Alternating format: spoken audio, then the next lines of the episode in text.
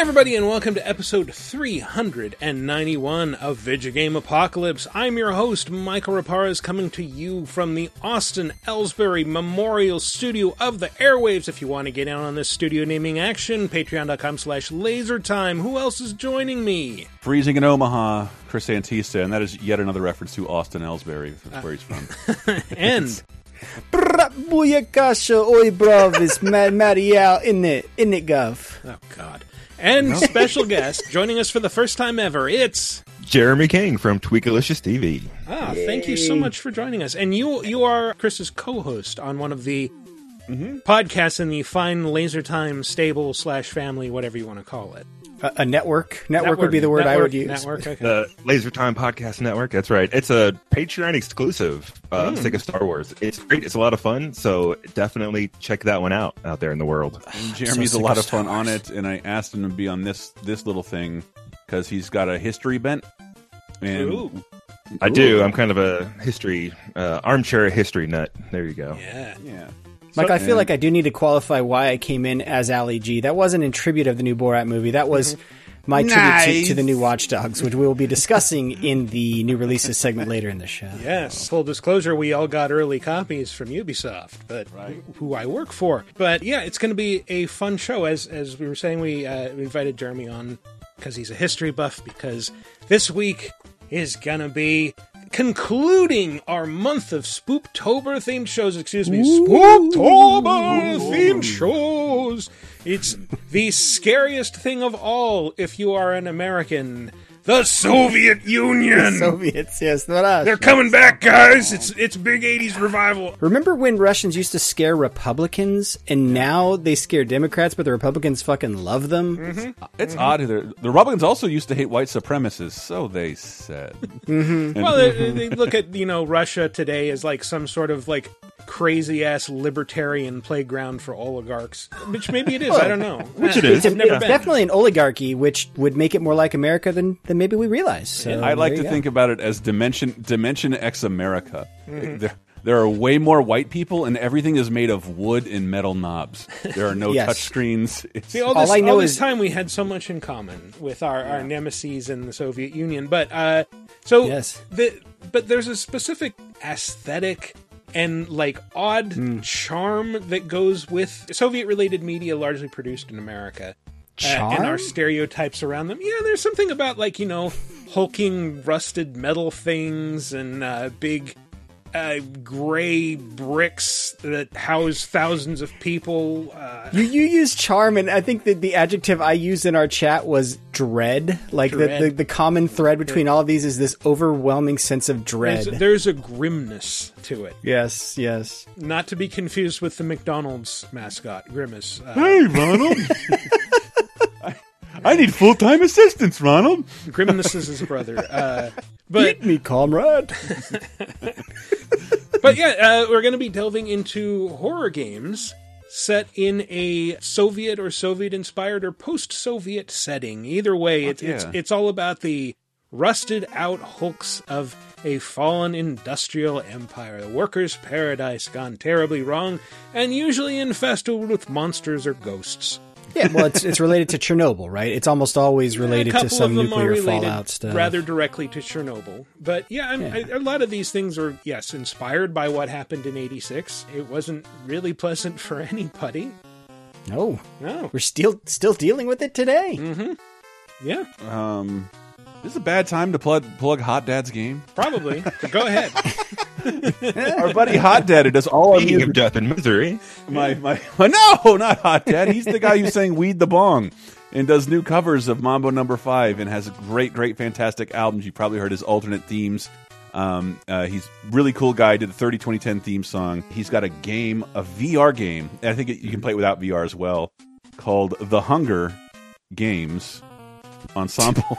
there's a there's a colon in there. I was trying to pronounce so he doesn't get sued. Not The his first foray into gaming. He Games did the Ensemble. entire Hypnospace Outlaw soundtrack la- uh, last year. I think it was too. Yeah, he's. I'm not kidding. He might be one of my favorite musicians ever. Uh, Eric Dotflist. He's n- known now primarily as Hot Daddy as a game. and you can find it at eatfood.world. Uh, all he asks is that you wish list it on Steam. I'm I am asking you to wish list it on Steam. Help him that help him out in that algorithm. I love the dude. Uh, he makes some of the best stuff out there. You can watch the trailer; it's fucking hilarious. Um, I can't wait to I can't wait to try this. What was the name of the game again, Chris? Just to The Hunger. Games Ensemble. There you go. There's a colon in there. I I can't wait to play it. Um, Yes. but anyway, we are going to get into top five Soviet horror games right after this. Do you like Video Game Apocalypse in 30 2010? Well, the LaserTime Patreon has figured out a way to combine the two. Over at patreon.com slash lasertime, we've taken a month's worth of 30 2010's games from 30, 20, and 10 years ago and grabbed the hosts Mikel Reparaz. and Matthew Allen. from Video Game Apocalypse. And with our combined three decades plus in the games industry, we found a great way to take a deep dive into the biggest gaming anniversaries of the month. Here's a recent sample. And what did we decide, Baker? Did Totally Totally Rad actually come out? Don't think so. But if it did, it was on my birthday. I turned 14 that day. and I guess that's where we're. It was Magical John in Japan. sounds sounds like a toilet accessory. It was also they were also cartoon characters in Japan, and for America they were California surfer dudes who uh-huh. looked real like in the cutscenes, and it's just like, yeah, that's everything that's wrong with America. Because instead of just accepting these amazingly designed characters, like, no, no, no, we want to be kids to be able to see themselves in them. Well, who are kids? And everything we watched had like a, yo, bro, let's party. Uh, we're all Sean Penn from Fast Times at Ridgemont High. Like, no, we're fucking not. Some of us How are did, quiet how did that become so ubiquitous that everyone was a fucking surfer in the 80s, even if they lived in like Illinois? Some of us aren't about to ask even white. that. So, in addition to weekly bonus shows, over 100 movie commentaries, exclusive specials, you can get the 30 2010 Video Games Edition, celebrating a month of important gaming milestones every single month at patreon.com slash lasertime in exchange for just five bucks. And you'll support all of the Lasertime shows, including Video Game Apocalypse, right, guys?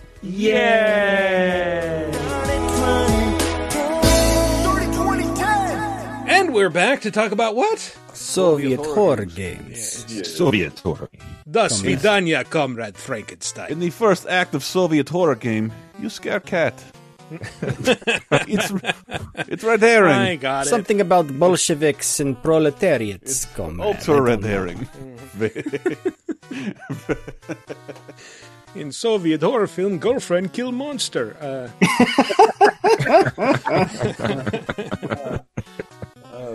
uh, I, I don't even know if that was funny. I mean, was Yakov Smirnoff ever funny? No. It's, the answer in is Soviet, no. in Soviet Russia, Soviet Russia, black guy dies last because he's not in film. oh, What? They're a homogenous racist country. Why are we pretending? kind of, yeah. It's true. Anyway, let's begin with. number five. What did they tell you, Hayden?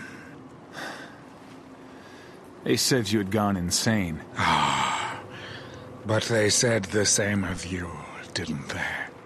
Unstable, psychotic, unfit for duty, and yet they still sent you. In spite of the fact that you are so broken.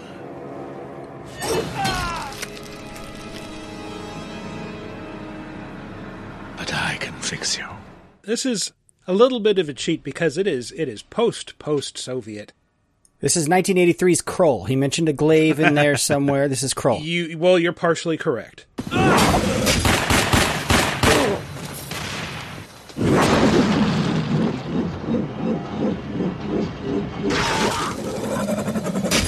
I love throwing the glaive in Dark Sector. I mean, that's literally the only thing I remember about this game. A, a game I think that reviewed astonishingly well, Yes. but uh, but it was delayed numerous times. The kind of the, the hype had was out of its sails. Yeah, it was it was kind of supposed to be like a launch title for Xbox 360. It was one of the first Xbox 360 games shown in EGM, like back when it was like first screenshots of Xbox 2. Uh, here's here's a picture of uh, the main character's back. And everything about it looks generic as fuck, except that glaive. Yeah, you are a guy named Hayden Tenno, and that last name is significant for reasons we'll get into in a minute. But uh, you be- you begin the game just as a commando who goes into this uh, this breakaway Soviet Republic of Lasria to to kill this guy. And the first chapter of the game is in black and white. And then you get infected with this virus that causes like skin hardening and a bunch of other symptoms. And then the game turns into color. It's like it's Wizard of Oz moment. It's the Wizard of Oz. yeah. Yeah. But I remember uh, when this came out, like the the person who loved it the most was our friend Brett, because he being like a huge Marvel fan, he saw this as like this is proof like of how a Captain America game could work. Because after you go through this mutation, you just suddenly gain this weapon called the glaive, which is just like this three bladed throwing star, and it becomes your main tool throughout the game. Like you can use guns, but for the most part, like you'll be throwing the glaive to uh, chop parts off of people, or you can throw it through fire to light it on fire, and you can control it in midair. You eventually get all these cool ass powers that, that work with it, and yeah, it feels about as good as like throwing Captain America's shield would, but it does so much more. And These- yeah, the the Hayden Tenno name is also significant because uh, if you play to the end of this game, you might notice uh, Hayden gets a, a suit of armor that will look very familiar to people who've played Warframe. Where, yeah, I was going to say this is the Warframe studio, right? yeah, it's the Warframe studio, and uh, your characters in Warframe are called what? They're Tennos, aren't they? Tennos, yes. So no shit. I, I yeah. mean, I knew it was related. I didn't know it was like that. I thought it was just subtle, but no, that's pretty fucking ingrained. Yeah. Warframe, or, Hero- as I call it, Free Destiny, because Yeah. that's basically what that game is. yeah. Yeah, I saw that they've added an open world. I really should check that out. But- Actually, isn't Destiny free now? Also, Uh, yeah, Except for the uh, new shit. yeah, yeah. Most of it, you got to pay for. I think they're changing the business model again too. It, it was you had to pay for all the new expansions, but I think I think that's all going under Game Pass, so free to me. oh, gotcha. Yes, free. I'm, I don't know, man. I quotes. kick, I fucking kicked that habit, Jeremy. I'm never going back. You can't, you can't get me. Don't even talk about it, man. Don't talk about Destiny, man. And of course, you know there there are plenty of ex-Soviet trappings. Lasria is a breakaway republic, but people still speak in. Uh, you know, it, it's it's all just vaguely Russian accented English. They don't appear to have their own language, and uh, of course, there's old Soviet shit that keeps popping up in the plot. Your harbor explosion has released the infected Mezner had captured. We believe Mezner has planned to collect them, bring them into the open, so his Lasrian thugs can capture them. He had Viktor Sudek repair old Soviet ULF transmitter. These transmitters were used in the 80s to draw in the infected. Like moths to a flame. Wait, that guy got paid? Like that is the worst Russian accent. It's worse than my Russian accent, which is pretty bad. that is some fucking Chekhov in Star Trek Four. Show me the nuclear vessels. Yeah. Uh, that was bad. it wasn't great, but Dark, Dark Sector was a very fun game, and even revisiting it now, it like it's still pretty cool and fun, and has a lot of interesting ideas. You put it on the list, and I was like confusing it with Dark Void. I'm like, what mm. was Dark Sector again? Yeah. I, I swear to Christ, if you if you if you presented me with any 360 era Gears of War in this and asked me which one I want to replay, it is definitely this. Yeah. Yeah, I had a, it, w- I had a ton of fun with it, and I, I'm pretty sure almost all of us procured it as like a budgety title because it didn't mm. make a huge splash. It didn't Yeah. make a huge Yeah. splash, and I'm sure it was marked down fairly quickly. Yeah. And I remember that's also, I think Tyler, our friend Tyler Wilde, did a thing years ago, and it's like, uh, what what are the some of the least populated game servers that we can find? And like Dark Sector, I found like one other person.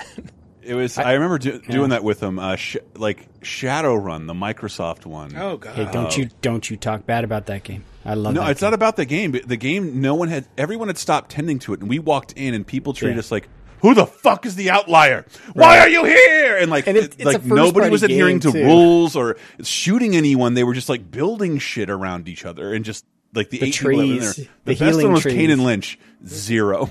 Yeah, oh, wow. Kane and Lynch was zero the whole time. I thought I thought you were going to say he did an article about the least practical weapons in games because on on that scale, the glaive has got to be toward the top of that list. Like, I just cut myself looking at this thing. It's it's three knives basically I- on a frisbee. Like, how are you catching that out of All the right, air? I wasn't. I wasn't thinking about catching it, but if you if you think of it like a Stinger missile from Metal Gear, like something you can turn in midair after you've unleashed it. yes, Yeah, yes, That's pretty that- dope. It's yeah, it's a remote controlled frisbee basically that moves at very Yes, high speeds made of and knives. uh, chops Nice. off heads. But the horror aspect, of course, it's not a Oh, very yes, yes. scary game. It is a very grim looking game. Like it has a very gray green color palette. Everything, even even after you get past the black and white stuff, everything looks kind of washed out and you know darkly lit. Desaturated. It- Yeah, it's of an era. It's of that that wannabe Gears era, the brown the brown Yeah. period and, in games. And of course, there's there's infected all over the place. Like you start out fighting rank and file soldiers,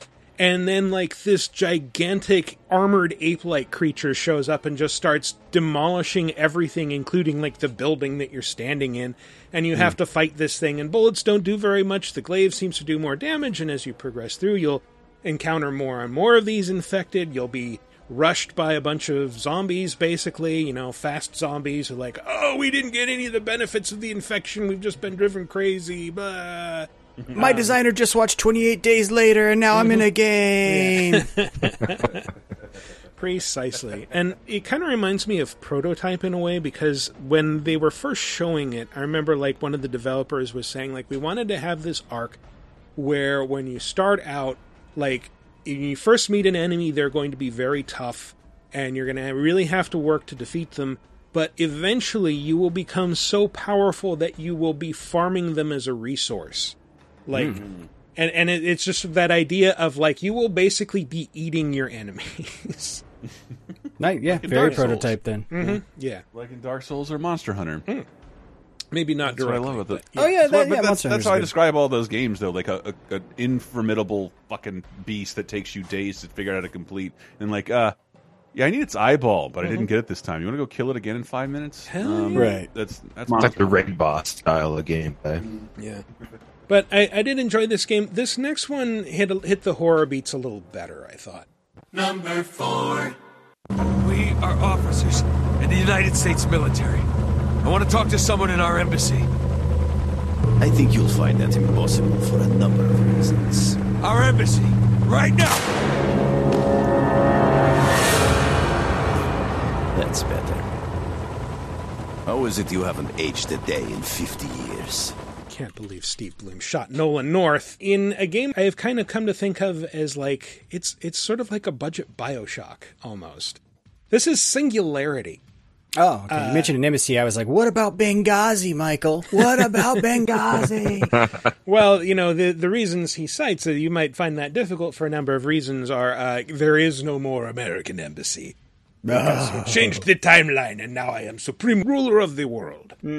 Yeah, Singularity has you as a one of uh, a group of commandos sent to investigate this previously unknown island called Katorga 12, which was used as a Soviet research base in the 50s and has since been mysteriously abandoned. And the U.S. government just caught wind of it, sent sent a team to investigate.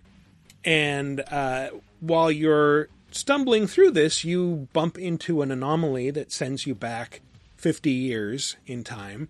And you rescue a guy who's about to fall through a hole in the floor and burn to death. And uh, then you snap back to the future, and it turns out that guy you rescued then went on to take over the island, the USSR, and the world. And uh, now he's the undisputed leader, rules with iron fist. And Fucking butterfly effect, man. Mm-hmm. Don't fuck with time travel. no, don't fuck with time travel because then you you also get like these horrendous fucking mutants all over the place. These awful, gangly, naked creatures that keep showing up. And one of my absolute favorite moments in this game is near the beginning, and you will start seeing like these weird ghostly flashes. Like you'll see people standing around talking for a few seconds. You go into this room where you, you like find all these mummified corpses of people that were hiding, and you see like one of these ghostly mutants appear, and it's just sort of looking over a crib and, and pawing at it, and uh, and then it disappears, and then you go into this school, and I know I've brought this up before on this show. But you go into this school, and then uh, as you're walking through this hall of lockers, a bunch of ghostly little girls suddenly appear in front of you. And while they're standing there, all of a sudden this monster smashes through this door at the end of the hallway. They all react to it and flee, but then they disappear and the monster's still coming at you. So it's like it's that moment of realization. Like that's not a ghostly echo. That is a thing that is coming at me right now. I, I loved I loved that moment. Uh, it's one of it was one of the most effective jump scares in this game, uh, which I, think as you as you move through, they become a little less frequent. Like you'll still see stuff like, "Wow, here's a warehouse filled with the mutilated corpses of the uh, advanced alternate present Russian troops uh, that have just been, you know, dramatically staged by all these uh, blue teleporting uh, short dudes. Things like that aren't quite scary in the sense that, like, oh shit, what's going on? It's more like, huh, that is some creativity on the part of these supposedly mindless monsters. They really wanted to uh, to impress me right now. I wonder why. These are the things I think of when I see gruesome displays in games. Yeah, what what I like about um, this game is is it's a Raven software game, Mhm. and Raven. We've talked about some of their games before. It's like they're almost always kind of cult under the radar hits. Like the year before this game came out, they they did the weird version of Wolfenstein that kind of Mm. had that weird hub world Yep. thing before you go into missions. Um, unfortunately, now they're really just kind of relegated as a as a Call of Duty support studio. They they they work on stuff Mm. in campaigns or multiplayer modes and stuff like that. And it's it's kind of a bummer just because like they none of their stuff really hit on all cylinders, but they always tried cool shit. And it's just like, Yeah. man, I wish they could make original things instead of just you know, okay, we're a Call of Duty Yeah, studio. and and they they were pioneers in the field of video game dismemberment. Like they they did this the early Soldier of Fortune games. They did uh, the the Ah. Jedi Knight Two, which had the cheat code where the lightsaber could slice body parts off of people, which was really cool. Yes. Um, and then they did this, and the weapons effects um, on the mutants are pretty cool. Like your your pistol will like punch big holes in their body. Like you can knock off limbs, and like at one point I, I like shot something's arm off, and I was looking at it, it's like, oh man, that's its heart. I've exposed. they modeled that crazy, and they they also put a bunch of little Bioshocky touches throughout this. There are like you know giant tape recorders, like giant 1950s tape recorders just lying around on the floor that you can listen to audio logs on. And there Yeah. are also uh, helpful film strips that give you uh, little bits of exposition. Soviet scientists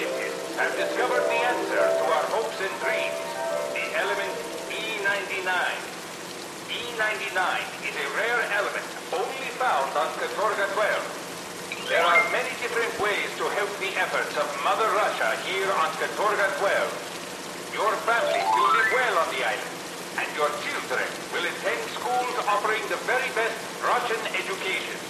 Katorga 12, they discovered the element E99, which Uh, just watch Ed Wood. That was Yeah. totally Bela Lugosi's accent. he stole his accent. is a limitless source of, of energy which you can collect throughout the game. Another cool thing is like once you get into the alternate present, like the guns start to get really weird. Like it's it's all this. It it, it sort of feels like a precursor to the Wolfenstein um, New New Order, New Colossus, those games. Yeah, uh, in, right, in that right, like right. yes, here here's an alternate uh, present where uh, the quote unquote bad guys took over, and now all the guns are like based off of some weird designs. They're pretty cool to look at because they've got all these like moving levers and shit that you can pull on to reload, and uh, they're pretty destructive and upgradable. so I remember this game had, I think, one of the lowest sales performance from anything I'd Yeah. seen on the multiple on multiple covers of game magazines. Mhm. It had Yep. its push, and I, I just remember feeling at the time, guys, no one's buying the Russians as villains anymore. well, that's the thing. They had to change the Move timeline to make them credible. We've since They come what? full circle, and yeah, it's a little wild. For a while, they were like, "Oh, they're fine." No, they're ba- basically our friends at this point. What the hell? We're just trying to live our lives. Mm-hmm. What did they tell the neighbors about us? well, shit. Uh, but More yeah, like, what did they tell my dad about the neighbors in a Facebook post, a fake fake news Facebook post? There you go. You're describing my life right now. Yep, yep. But I, I remember we had coworkers, Chris, you and I, uh, that would like go to bat for this thing hard, like evangelize it, like please buy Singularity. They're, the Activision's going to kill this franchise. you have to buy it. Yeah, Uh, they almost killed the studio. They just Yeah. basically now now they're Yeah. work for hire Call of Duty studio. Yeah, but I mean, this this had a lot of really good ideas and a lot of cool powers, and uh, I I don't know. I, I still wonder. It's like was it was its failure down to the box art just being like an orange glowing Yes. hand? Yes, it was. It, it did. It did nothing. It gave itself a very. The name didn't tell you anything, Right. And Yeah. uh, and the box art told you less. Mhm. And it was in during a glut of other shooters from the exact same company. Yeah. and and that they were all pushing harder because it, it came out like a week before Call of Duty or some shit. Let me double check. That sounds about right. Yeah. No, no, it's yes, uh, June or like the end of June. So like Oh, okay. either way, like in a smaller world, it's competing with a ton of other shooters, and eventually the biggest shooter in the world that its own company makes two Mhm. months later. Yeah. But yeah, Yeah. even though it came out from the Call of Duty people, it was more Bioshocky. And uh, if if you're like, I've played all the Bioshocks, I want more. Well, guess what? Singularity is still for sale on Steam, and you can still play it, and it's I, pretty good. I've been googling this stuff as we're talking, and I it was weird to Google. It's the first time I've ever seen this happen, and I've googled a ton of games. Google Dark Sector. The first and the first link is the Steam page. Oh wow! No Wikipedia. no, Have to no official homepage. It's almost been abandoned. yeah, it's like Here, ten dollars on Steam. I know because I bought it. For. I'll give this game some recognition. It has the most Russian font in its logo of uh, any of our games on this mm-hmm. list. So it's all right, better than Helvetica. we call this font Sputnik. It, it looks like something that would be printed on Sputnik. Hmm. It probably does have a name like. Look at him. His head's like Sputnik. Hid down now. Sorry. Oh, I went too far. He's gonna go cry himself to sleep on his enormous pillow. Huge pillow. and what I'm seeing with all these games, I and I realize how much I miss writing these articles because it kind of like ends my time in the press. Uh, they're all mentioned in underrated games of that generation. Yeah. Everything we've talked about so far. Uh-oh. Um, This next one, not so much because it's very recent and it continues to evolve. Приди, Игорь, любовь моя, приди ко мне, не стесняйся. Now it sounds Я Soviet. жду тебя, Игорь.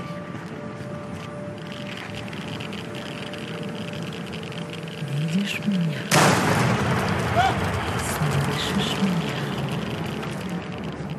Ah, you came for jump scares. There's a jump scare. Oh.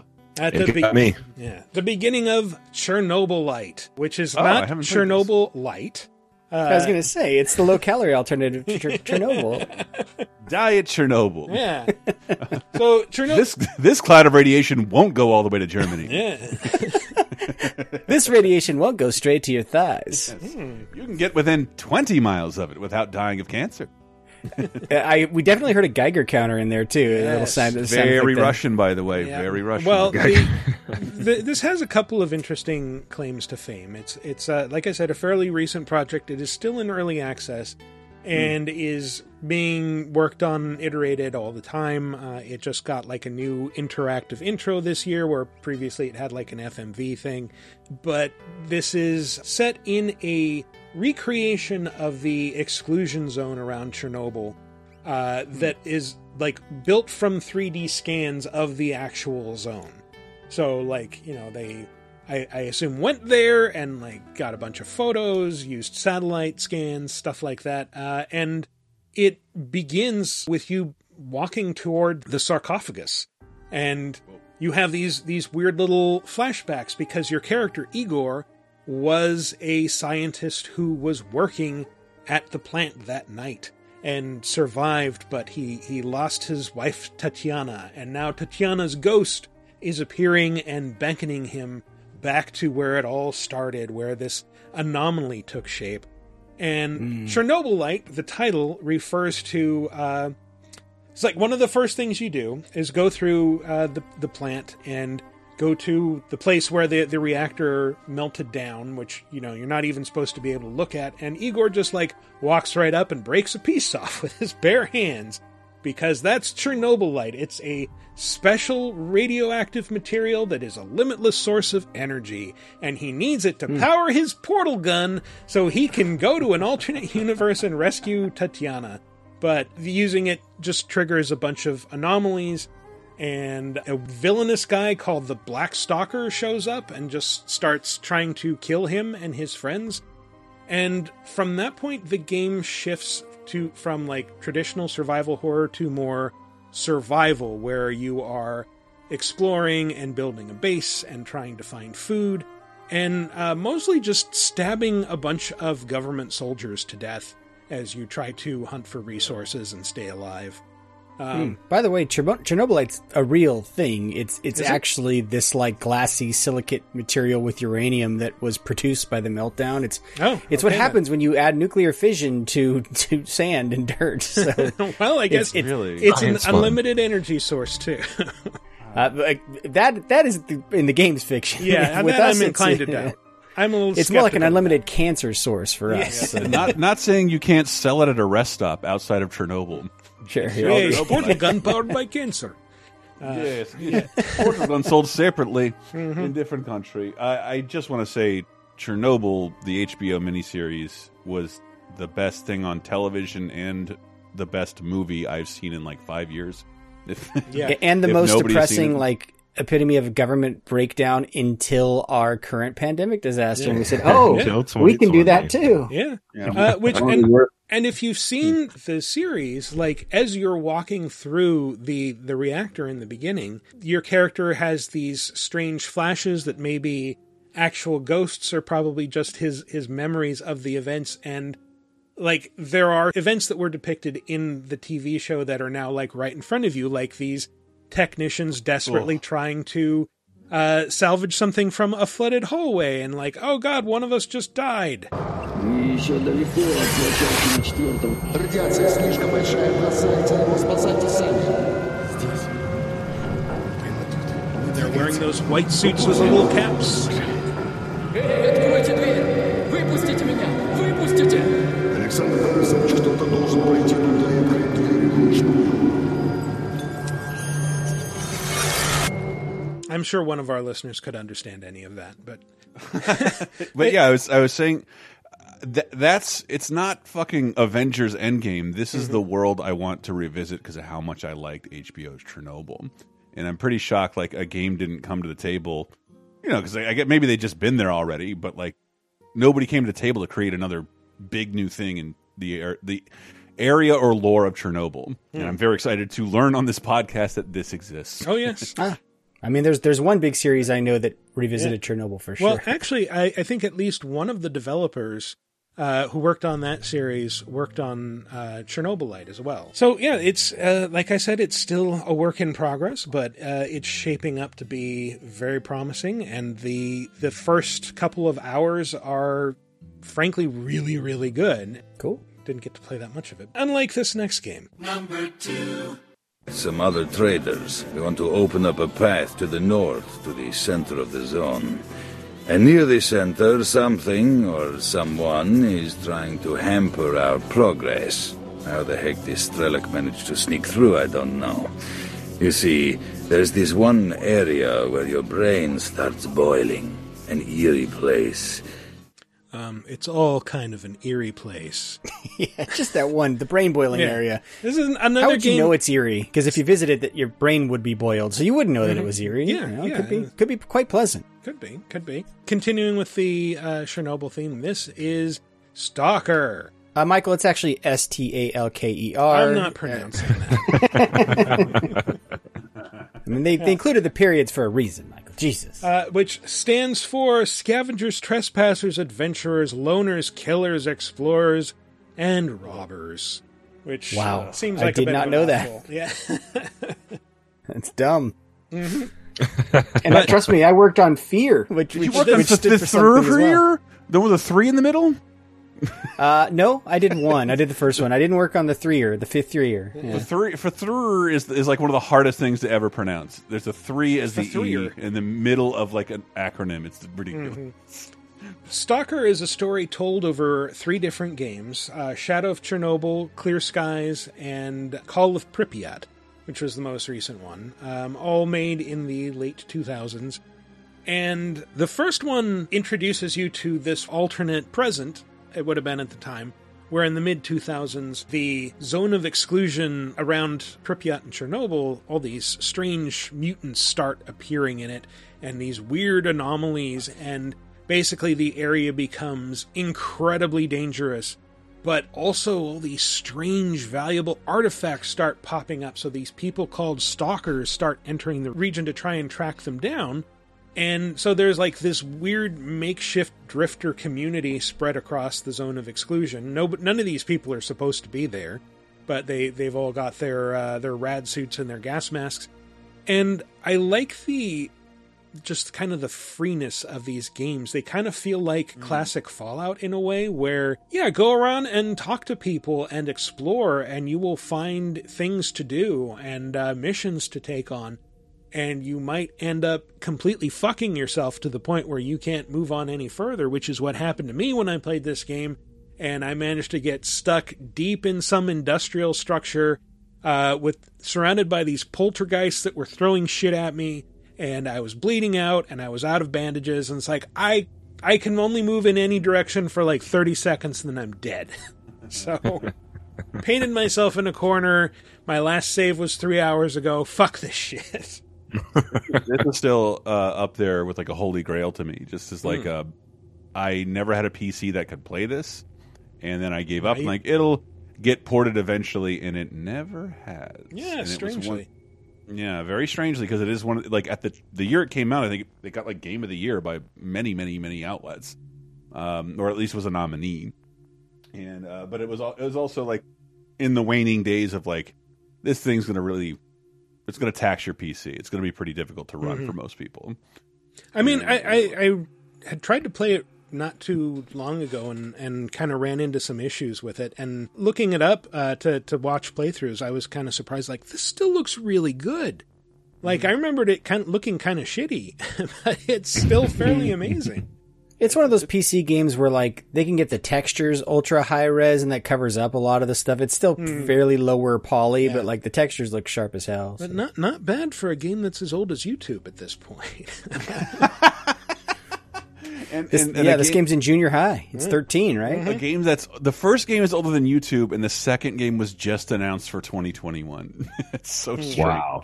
Yeah. For 2020, there there's been other stuff in between, but um, Yeah, the, the, but- the the Clear Sky was a prequel, and then Mhm. Call of Pripyat. The, Call of Pripyat was technically a sequel, but they all felt more like expansion packs for the game than anything. Yeah. yeah.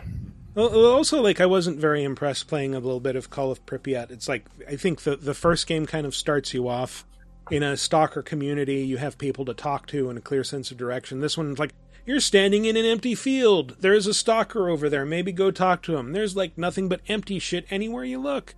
Um, The way you describe that is, I just got went back to old text adventures. Like, um, Yep. then I go up. Uh, syntax error. Sorry, we didn't recognize that command.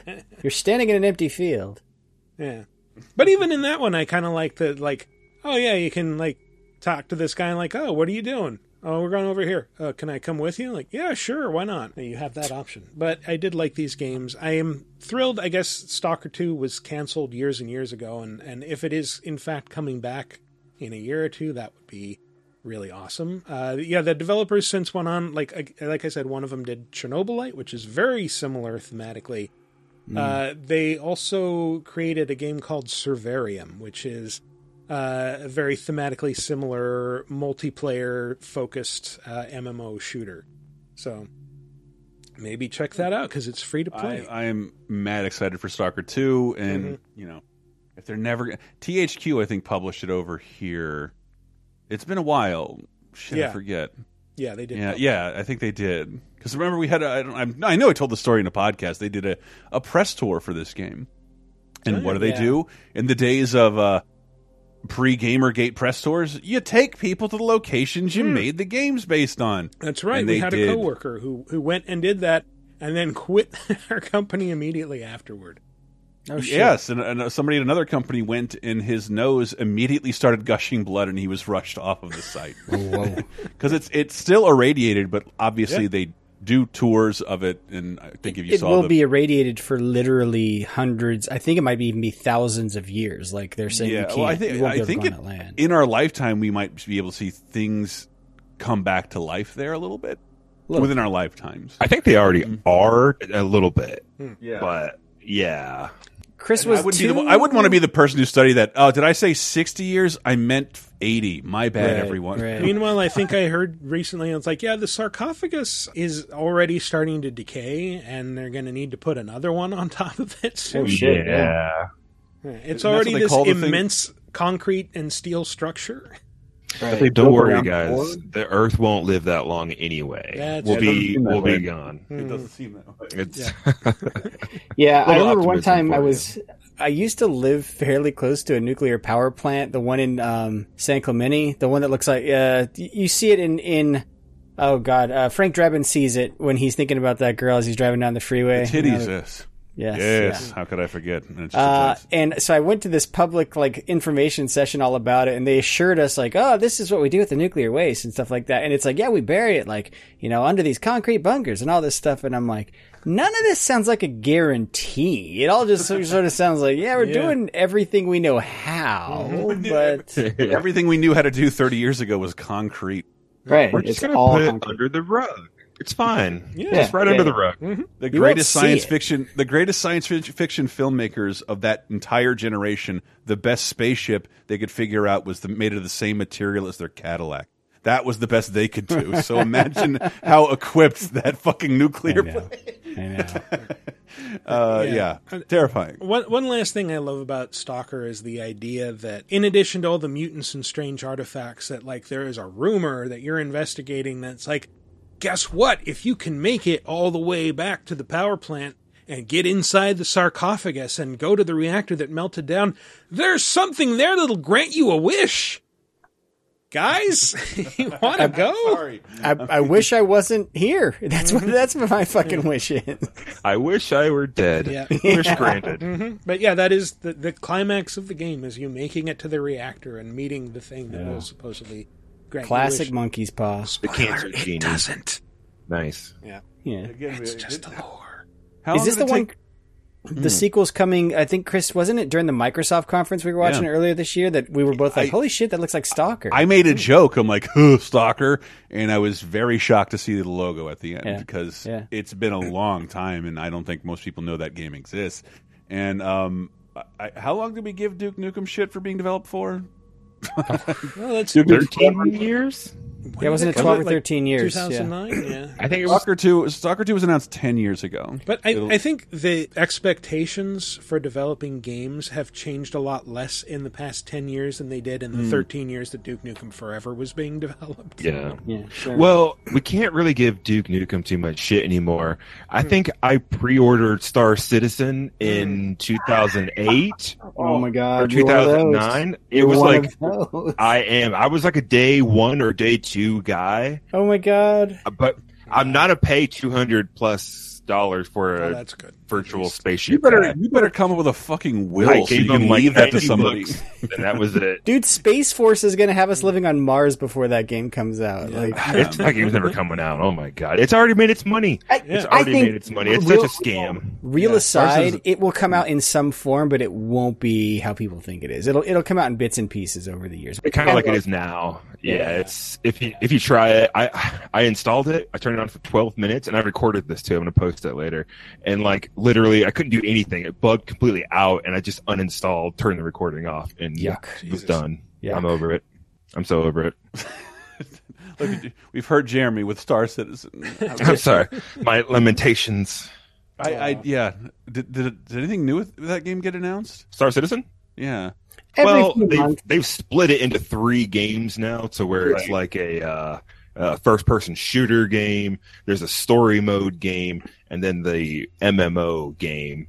So Yeah, isn't Uh, isn't that- the idea basically like you can go anywhere and do absolutely anything? Right. Meanwhile, Yeah. we have No Man's Sky. Eve is a thing that exists. There's that Elite new one Dangerous. Bethesda's working on. Yeah. yeah, Elite- there's so many things. Yeah. So Well, you know, at least we have a hope of someday making it to the stars, unlike the people in this final game.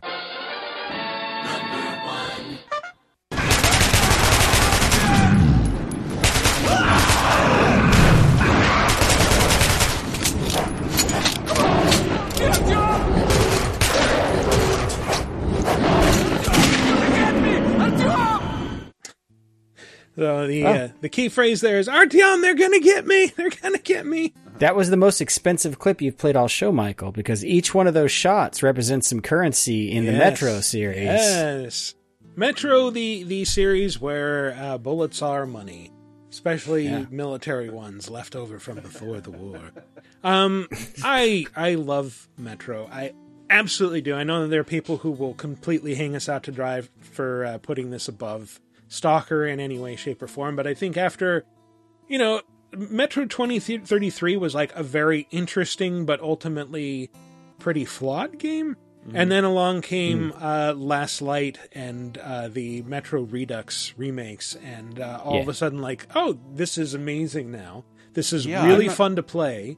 I would love a, a to look at a chronicle of what happened there because that that game comes out and then it's not it doesn't do well critically and it definitely doesn't do well financially and then redo happens and like everyone's like dude you gotta you gotta check out this Metro series. It's one of the first times I've seen like a a remaster or a do over increase a game's reputation to that degree because it became it became very talked about four years after the first one came out. Yeah I, I think it was a situation where it was an era before the early access, and you're making a game and it's mm. almost done, and oh shit, you're out of money.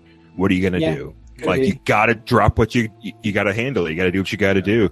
You just drop it, make the money you can make, and then try to make a redo. These Oh, days they can just say, "Oh, early access, pay us money," and yeah. you know. I see what happened here. The first one was published by THQ, so they did go bankrupt, and then the Mm. Redux was published by Deep Silver. So it's like, well, we're going to try again. Uh, the first one did lose money, but that publisher's gone. So Yeah. Created by Ukrainian developers, but uh, set in the Moscow metro, as our hero Artyom will articulate in this bit of exposition. I was just an infant when the old world was destroyed in the flames of nuclear fire. I, along with 40,000 others, were saved by retreating to the metro stations deep under the city. Now, 20 years have passed, and going up into the embrace of an endless winter was left to a few brave souls. Basically, surface world is completely fucked. You have to wear a gas mask when you go up there, or you'll die. And the remnants of humanity, so far as anyone knows, are a, a group of a few tens of thousands huddled together across the tunnels of the Moscow metro, which have since become infested by mutants, including mysterious dark ones who seem to have some sort of psionic powers that completely drive anyone who gets close to them insane and kills them. And uh, yeah, you you as Artyom have to go on a series of quests throughout the metro. First to to help your home station, and uh, eventually to in later games to protect a baby Dark One. And a Metro Exodus, you you discover that like it was all a lie. There are people everywhere. There's a whole world out there to go and discover. Let's hijack a train. Uh, I've never finished one of these because these games are fucking bleak. I. I don't I can't think of anything that's like this polished and this just mercilessly. Oh, yeah. just like oh, what a horrible way to make it to live the rest of your Mhm. life. Ugh. Yeah, we're just- I've started all these numerous times. I've never been able to finish one. We've we've set up a uh, shitty camp in a, a metro station that has basically become an excuse for a city. It, but th- that the thing is, like, even though it is ridiculously bleak, it's a reminder that humans can adapt to just about anything because there's still like these moments of warmth and comfort as you're like. Yeah, these these metro stations are kind of cool places to hang out in. They've got restaurants and the the the Bolshoi Ballet underneath that is basically just a cheap strip joint. Uh, what a joke on humanity. Um, And and vi- visually, it reminds me of uh, Twelve Monkeys. Always has. a little bit. Yeah, that, Sure. th- one of my favorite bits was like talking to this guy outside the Bolshoi, and he's like the last surviving theater critic, and he's like, "Oh,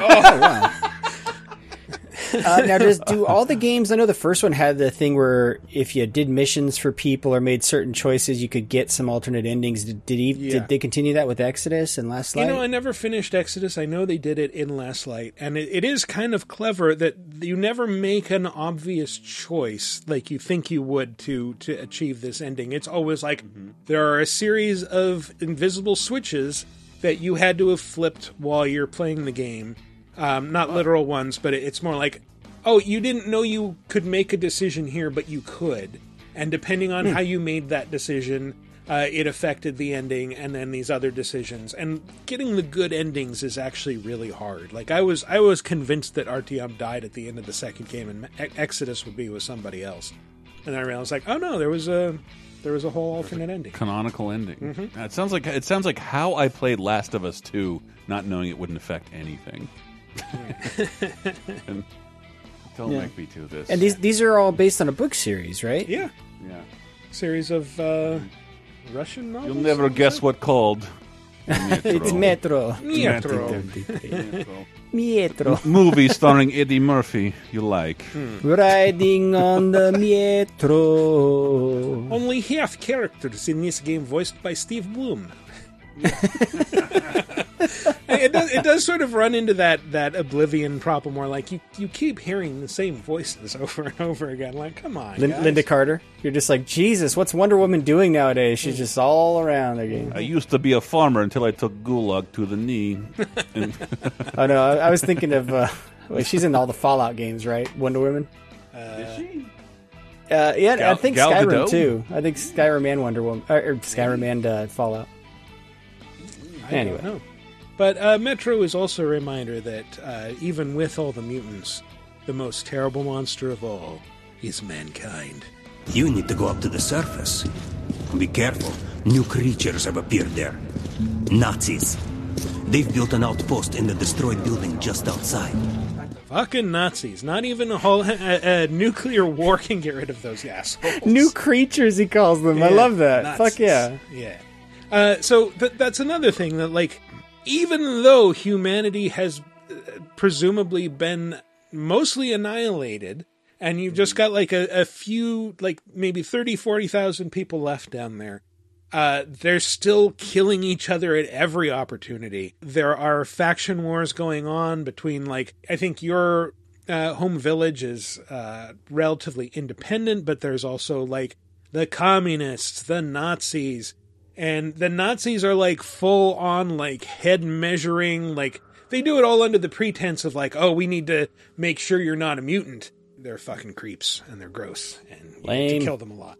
But I think Last Light was the one that really kind of laid down this this great template where like, yeah, there are a lot of scary Yeah. moments where there's like mutants in your face, but the the right way to create a game like this is like there's all these sort of linear moments where like now you're in this this series of tunnels and like these ghosts keep appearing or uh, there's a bunch of cobwebs and look there's now there's a ton of giant spiders attacking you and that is broken up by these big open areas where you basically they're like Far Cry outposts, where it's like now I'm gonna hunt the guards one by one and watch them panic as I as I take out all their buddies. Nice. So it's it's a really fun series, despite how bleak it is. Um, and I, I how odd time recommend has been passing.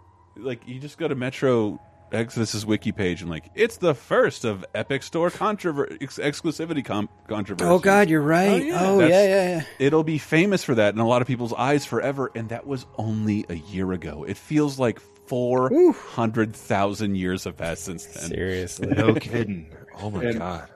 And uh, um, yeah, I picked it up for a song, and uh, I because it was free on. It was one of the first Game Pass games I ever played, and I recommend it for people who want to play a game that was created within the last two years that looks great, feels modern, yet feels old in that it's it's the only multi-platform release that's a first-person shooter that there's no multiplayer or like additional weirdo like a tchotchke options like Mm. get a stupid helmet, go to our online store. There's none of that, and it was like. I don't. I I understand why developers need that. I don't want to shit on them for having to do that. But like to see a game with none of that last year was like, ah, Thank you, thank you. I get to worry about the game in front of me. Awesome, It's just purely Awesome. a creepy as hell single player experience. massive and long. Mm-hmm. mm-hmm. Extremely. Oh, I don't uh, know what I was talking about. Sorry. And I just rock hard. Caught a glimpse of something in the mirror. I mean, difficult. Sorry. So yeah, that that has been our top five Soviet I want- horror games. I wanted to ask Jeremy because he plays a bunch of like, for me, impenetrable history games. Uh, is there? is there? It's like Maps, the video game. yeah, or like re, but but like recreating wars and shit. Yeah. Is there something that's particularly uh, Soviety that you can think of that people may have played? Oh my god, there's there's so many. As far as like the uh, historical like wargaming, Mhm. um, a lot of it comes out of Russia and Right. like Eastern Bloc countries and stuff like Yeah, that. yeah. Mhm. Um, and it's pretty obvious Russian propaganda at this point, so it's it's hard to get like a a feel of like the culture because it's all just trying to Yes. it's all trying to Facebook you. You're trying to get zucked. Putin won Napoleonic Wars. yeah. no one has seen this the, the second Disney Muppets movie, but when Constantine replaces Kermit, like, uh, can we go to the, can we go to this place? Yes, whatever you want. Can I get this? Yes, whatever you want. And like that's how I think. Of it. yeah, How yeah, it yeah, happen yet? It will happen. Don't worry. Whatever you want. yes, whatever you want. Um, yeah, I could. I couldn't think of anything. I guess this is not my beat, but. Hmm. Uh, Red is- Orchestra. Is there, is there a game? What's the best game to play as the Russians in? Oh man, so many things. Uh, World in conflict. the Russians have been a powerhouse of the world basically from the very beginning, and uh, Mhm. I feel like the horror genre is right at home in a Russian setting because Russia has been through so much shit. Basically, the entire 1800s was just a horror show for anybody that lived in the at the time Russian Empire. Yeah. So uh, that's why it all fell to shit and came back as the uh, horribly mismanaged Soviet. Uh, That's the nicest way I've ever heard it put. Mhm. Horribly mismanaged, like this GameStop. yeah, there was at least there were a couple of other a couple of other games that I considered for this list, but I I didn't like them enough for them to make the cut. Like one is uh, You Are Empty, which was a Russian produced game from like the mid 2000s where you like this Soviet army officer who gets hit by a car and then wakes up in a 28 days later situation where uh, your hospital is now infested with strange rage zombies that keep attacking you and but I, I think one of the silliest ones is like among them are like these sexy nurses in like those little mini dresses that you only see in in soap operas that are like just super low cut but then like all the like her her uh face has mostly been chewed off so it's just like she's got like a skeletal mouth uh, like I, I never all over the understood those those nurse outfits because we Hmm. just bought a discount one, and it's just like I don't know. I'm, maybe it's because I'm geared to be so old now. It's like, hey, can I get someone else to change my enema bag whose vagina isn't hanging out? this is disgusting. I'm trying. I'm trying to watch TV here. well I mean, like- it just reminds me of that Blink 182 album cover. Yes. Yeah. Also, just imagining those outfits like in Russia in the fifties, I'm not buying it. Yeah, You'd not be buying too that at all. cold. Um, yeah, there- true. there's also another game called Kholat, where like you are on the trail of an actual. It's uh, cool, lot. It's about pants. Yeah. These are these Cool. are terrible names. Where they were. You are empty sounds like a fucking Morrissey song. Yeah, and it now does, doesn't Kholat. it? Uh, are empty. Kholat You is are uh, empty. there was in in real life there was like this climbing expedition like a bunch of students who were were out on an expedition and they all disappeared uh, under mysterious circumstances and left behind disturbing remnants and Kholat puts you on their trail to find out what happened to them and it imagines it's like well you're they basically got lost in the uh the Ural mountains and uh there are these strange golden glowing skeletal creatures that will pop up and attack you and which you tore them apart. And but like ultimately like yeah okay i guess stumbling through uh frozen wasteland and occasionally having some yellow skeleton pop out at you is pretty scary but um eh, is it as compelling as something like chernobylite i don't No, I, I, Chernobyl I'm, I'm Light. fascinated to check out Chernobylite Yeah, now. yeah. I, I really want to check that out. Yeah, I'm gonna check that out for sure.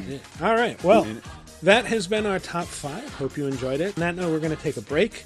And when we come back, we will talk about a shit ton of new releases, uh, some news, some other stuff. So stay tuned. Let's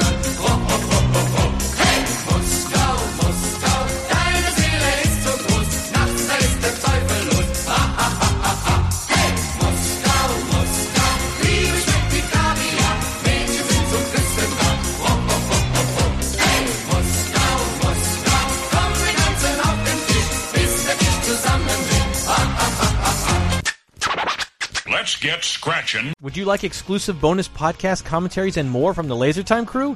Then we strongly encourage you to support this show on patreon.com slash lasertime. It supports not only this show, but all the rest of the LaserTime network. You'll get commentaries, play games with the hosts, see exclusive videos first, and receive an uncut weekly ad-free podcast bonus time. Speaking of which, here's a quick taste. I want to talk to you about uh, running a what do you call it, micro cinema. Yeah. You got a movie theater in there, but then like right now, I think you're focusing on the video rental aspect. Yeah, we're not allowed to have. Well, we just don't want to have any public events at the moment. We want to get back to it, but we can't do it. I just don't have more than ten people in that theater. Right.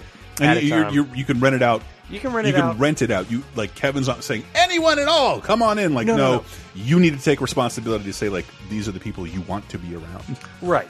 But yeah, we have it available for private screenings. You can watch whatever you want to. Mhm. Eighty bucks for two hours. Mhm. And yeah, pick any Double one of our feature uh, Snow White and Salo. You can just do that if you want to. No, yeah, exactly. Yeah, And- whatever and, you want. You know, I was having a great time like programming certain kind of events for Cap City. Like, Yes. uh, and I did a Halloween thing there uh, once or Mhm. twice. That's what makes Cap City so special. I mean, Mhm. that's what makes us special is the people who come in there and host their events. Do you think it's weird that like some movie theater, like movie theater chains, have resorted to that?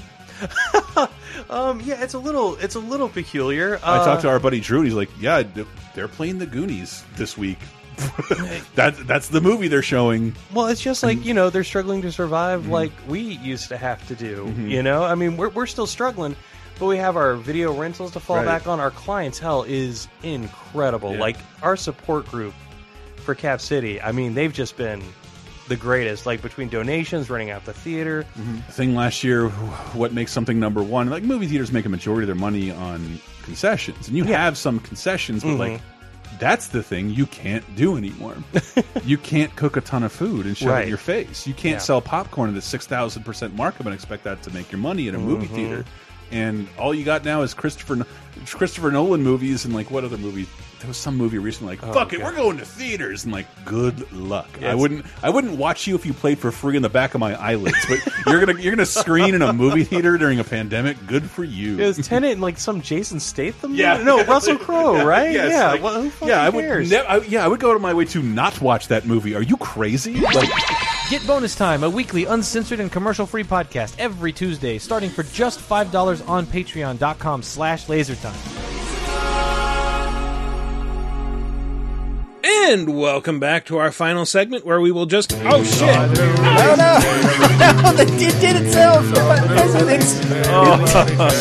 It's, it's haunted. The button is so spooky. I envisioned him slipping on a banana peel and hitting it early. That I, I wanted to, to just give the shout out to the best thing I played last week, and it's an, only a new release for me. I had some really boring and can't tell you about white trash drama in my life that w- made Mhm. me so mad. I'm like 15 years old again, and I wanted to punch a wall. So I decided to exercise in VR, turned on Beat Saber, and found they had a Linkin Park pack. I have never been a bigger fan of Linkin Park than working my demons out for 45 minutes over two days in a row of those because because You just I reverted never- to our nev- like early twenties with that I shit, like angsty so music. hard yeah, yeah. And like, uh, like, and, until I was sweating. I was never a Linkin Park fan. I am a huge Linkin Park fan now, especially because in Beat Saber, most of the music, I- I'm not, it's been fairly electronic.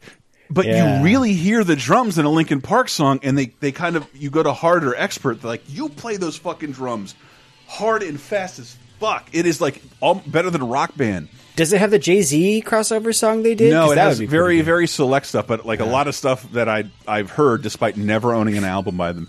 I'm breaking the habit. Yeah. Have I ever get ever told you guys this story? Remember how cell phones used to have the tone ringtones that you could program Mm-hmm. yourself? And how one day I Mhm. spent like two hours outside my patio programming a Linkin Park song, and my neighbor, after just like 15 minutes, is like, "Shut the fuck up!" Because it's like the, first, the same 20 notes. It of doesn't Linkin sound Park anything song. like Faint, you fucking idiot. yeah, it was like dun dun dun dun dun dun dun dun dun. dun. One thing. That that shit is a blast to work out to. I guess just because I I know the songs a little better, uh, and I know what's coming. But like I did that shit till I sweated. It, it, it maybe in thirty years it will be a less embarrassing montage of exercise. But I can't recommend the Linkin Park back enough in uh, Beat Saber. Sadly, PSVR people get DLC packs very very few and far between compared to PC and the mod community. So you got to depend on what you get. And this is this is my favorite I've ever seen, and that includes the 90 degree Green Day pack. Yeah, and for those not familiar with the game, imagine a real life lightsaber training sim. You know, It's- Imagine playing like- Guitar Hero with two lightsabers. Mm-hmm. It's pretty great. Slicing blocks clean in half. Yep. Yep. and if I haven't told you, according to my fitness tracker, is better exercise than riding a bike for 90 minutes, playing the game Oh, for wow. 20 to 30 minutes. So while we're on things that aren't ex- aren't exactly new releases, I just wanted to mention it because it's no longer available. But there was like a really cool Stadia exclusive Immortals Phoenix Rising demo Yes. that is no longer playable. That I Michael, thank you for giving me the heads up. I played, and I just got to say I can't wait to play the full game in December because what I played. Okay, I, I do have to caveat it. There was a lot of Stadia issues that was like kind of giving me some frame drops and lag. Hmm. But despite all that shit, I was like, oh, this is going to be a really cool Breath of the Wild like. Yeah. Uh, and that's a new genre. That's a thing Um, now. I, I will say, I, I think the computer that you're playing it on, at least in my case, like uh, I tried playing it first on my work laptop, which has Yeah. a wired connection, and it was kind of choppy. And then I went and played it on my nice gaming PC, and it ran beautifully. So Th- This was on an Alienware with a 2080, so that it, it was more probably internet Hmm. Oh, okay. issues. Yeah, but uh, but yeah, it's it's it's a fun Zelda Breath of the Wild like. The comedy doesn't always hit with with the voiceover. Now, Michael, how dare you? Was this exclusive? You were telling me like this is content that Yeah. not in the full that, game, That or is is it? content that, that was purpose built for the demo to kind of give players a, a like a, s- a small vertical slice that can be played through in maybe around an hour. Um, it's cool. Yeah. I mean, it, it gives you all these powers that you get after a few hours in Zelda. It's like I'm, I was flying from island to island. I was, I was picking up blocks and using them for, you know, like Mm-hmm. Zelda dungeon block puzzle shit. And yeah, Yeah. it, it, it scratched, but it was like better combat though. I will give it that. It was Mhm. better. But none of my weapons broke, so to me that's better. Yeah, yeah. Sweet. Adam will like it, our stick of Star Wars co host. Yeah. Yeah, I would say I, I think you know the combat. I know that the game is kind of began with the like Assassin's Creed Odyssey code base and uh, has Yeah. been like they built a lot of cool stuff onto that and like they there's this aerial aspect that you can you know jump around and it feels a little bit Devil May Cry where you're you can actually like unlock a move that smacks enemies into the air and then you can like jump up and juggle them with a few hits. I couldn't figure that out. There was definitely some enemies, some some enemies with wings that I knew I should be figuring something out, and I just Mhm. eventually shot them out of the air with the bow. That's So fine like, too. Okay. Yeah, um, I I am really enjoying the game. I'm super looking forward to when it comes out on December third.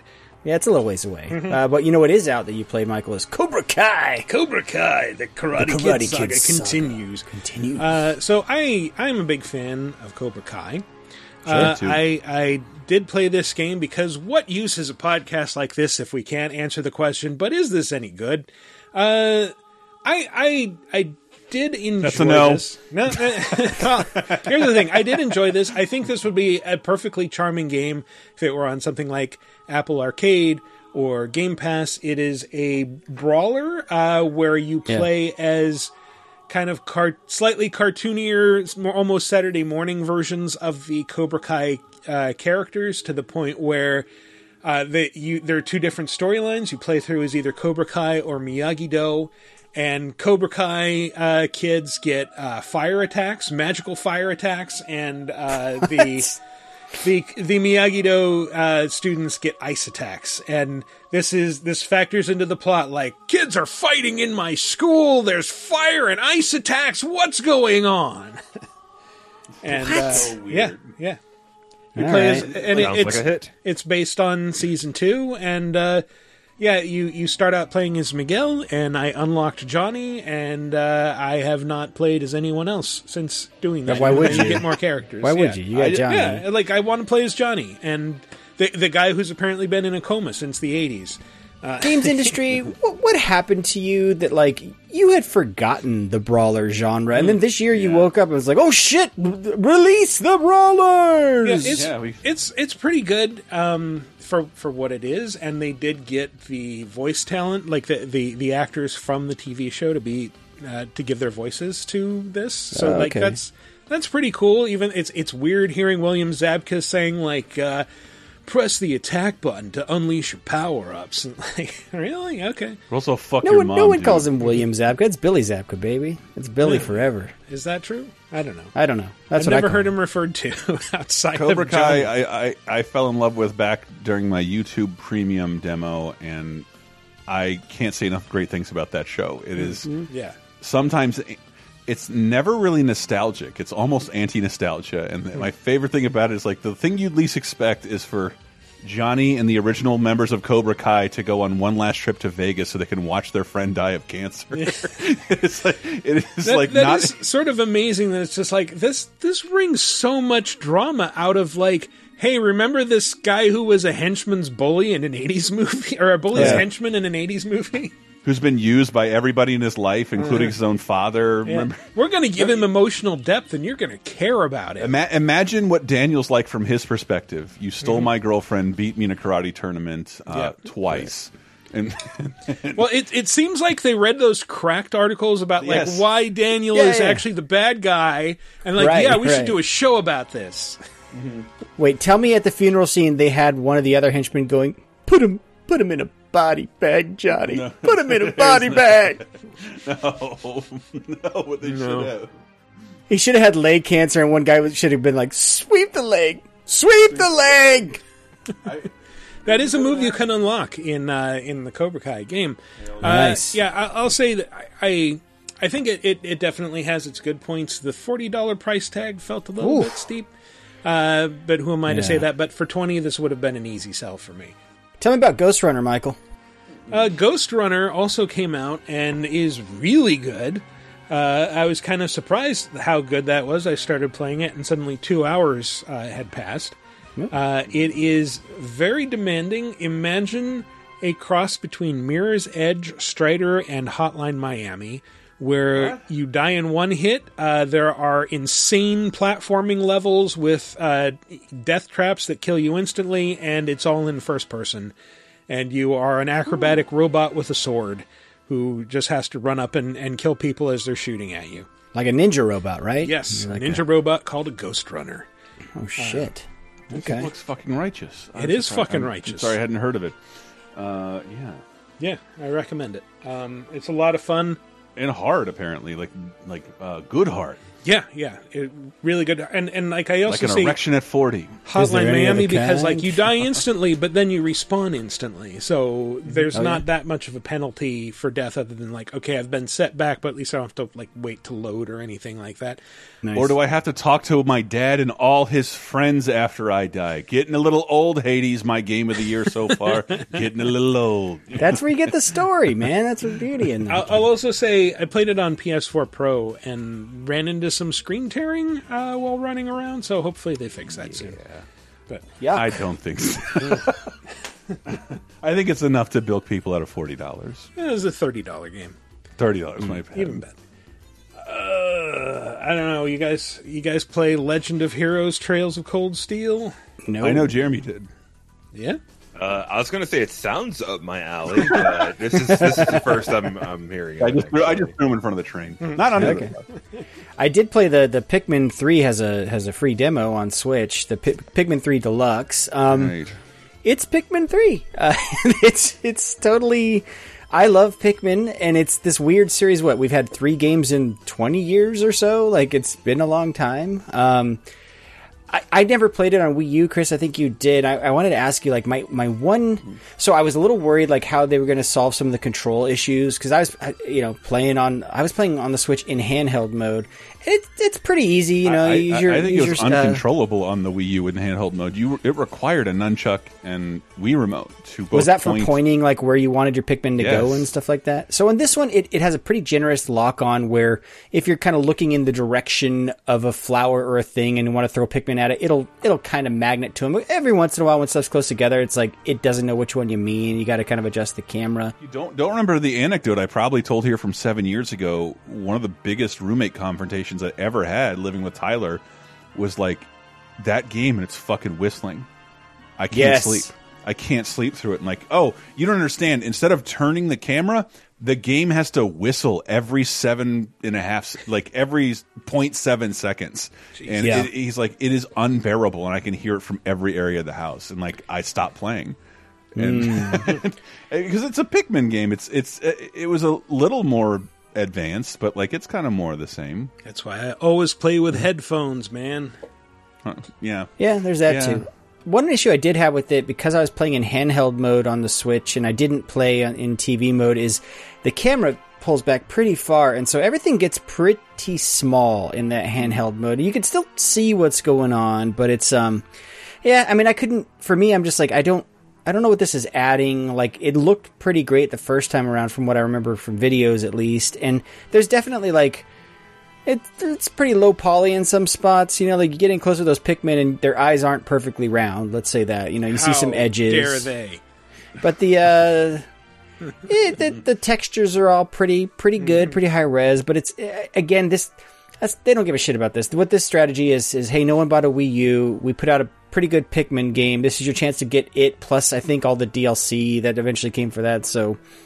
Yeah, you, you either know if you want this game or not. I love Pikmin, so I'm excited about it. But yeah, you know your mileage may I was trying to remember. I thought like this is the, one of the weirdest launch games ever, and like no, this got delayed too. It was the most exciting exclusive Nintendo had for like a year. Yeah. Oh, oh Wii I, I- one one note too. The the demo is quite is quite generous. It's like an hour and a half demo. So if you you know just pick that Yeah. up and I, I downloaded the um, Hyrule Warriors demo, which is like a How is that? You know the uh, Tecmo Koei Muso Zelda game that's a prequel to Breath of the Wild. And the demo, it turns out, is like that's chapter one of the game. Your progress carries over if you yeah, that's what this one is too. This one's like the first couple three days I think of the game. very un Nintendo. Sometimes sometimes they surprise me, so like that's a really neat thing to do. Um, Yeah. And I, uh, but again, it it took forever to download. I, I didn't get to either. Let's see, we got two more I think big ones to talk about. Did anyone play Oceanhorn Two: Knights of the Realm? I played it a bit. This is a game that uh, was previously out on Apple Arcade, and uh, oh, okay, that's right. Shit, yeah, yeah. Uh, like I remember thinking for some reason it was like it's it's like a Breath of the Wild style game. Like that's really exciting. And playing it again today, I realized like, well, it kind of feels more like if you cross Breath of the Wild with like Ocarina of Time, where it's Sure. it's sort of like that more limited movement uh, range where like you can't really just climb random walls. Uh, you jump by just running at the edges of platforms, but you can pick up random objects and set them on fire and then throw them around to set other things on fire, and that's pretty cool. I thought that was your link when you went, but I thought you were going, but you know, like doing the link link Hop, hop, hop. Uh, yeah, the, the first Oceanhorn I think was like more of an isometric uh, Zelda like, and, and this is Yeah. like more of a 3D adventure. So, um, Cool. Yeah, it's neat. Do you, how much is that one? Is is Ocean that Horn? was 30, I want to say. Yeah, Ooh, 30. Okay, because I th- I think the other, I have one of them free from Game Pass or Gold or one of those programs out there. I'd still have to go back because I'd heard good things about Oceanhorn One. So Mhm. yeah. Anyway, Yeah, it, it's definitely pretty cool. Yeah, everyone I, I I knew who played who liked it on iOS, their biggest complaints like I would I would like to pay five times as much to play it on consoles. That- Yeah. Yeah. I- It's- and it's that's what been on really Switch. like. Well, I mean, it's, a bit, it's a bit nicer on consoles because like you, you can play it on handheld, you can play it on your TV. Uh, the Apple Arcade one, it's like this. this style of game isn't really ideal for playing on a phone, even with a controller.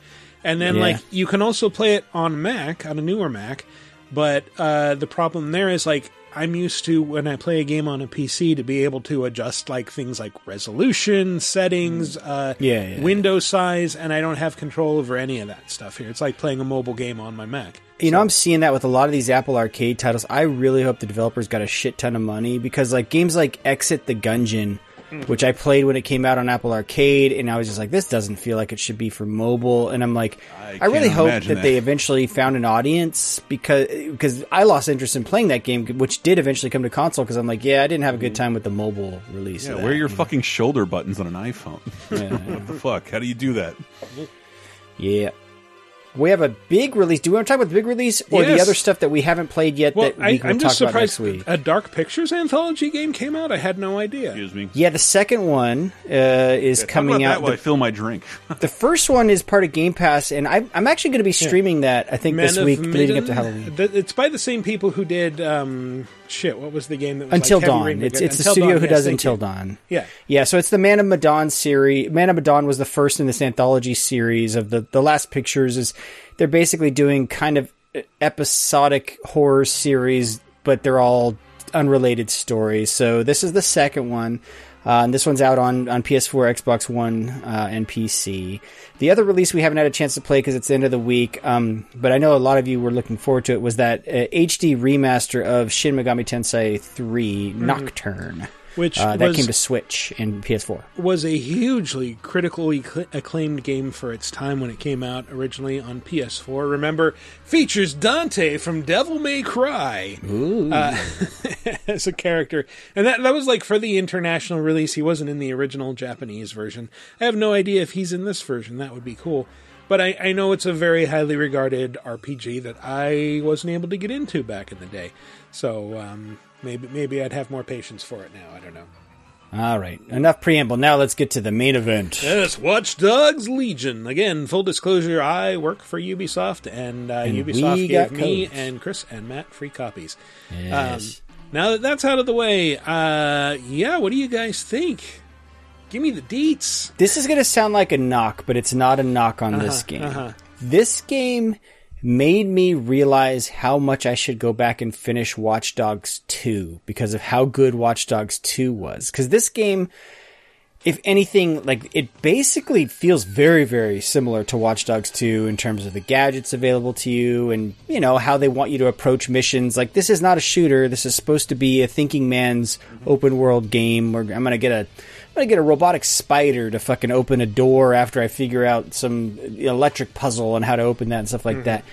Um, but oh man, I just it made me realize like I really miss and loved the cast from Watch Dogs 2. Like I heard someone describe I think it was on the Bombcast this week they were talking like Watch Dogs 2 the cast felt like this like kind of like 80s teen movie of like they're Yeah. taking over the rec center like Yeah, Electric yeah, yeah. Boogaloo and shit like that. like whereas this one it's weird because if Did- you did they remember appear like in the intro was- for a second? I was looking at my phone, but I think the the old cast might appear for a hot second.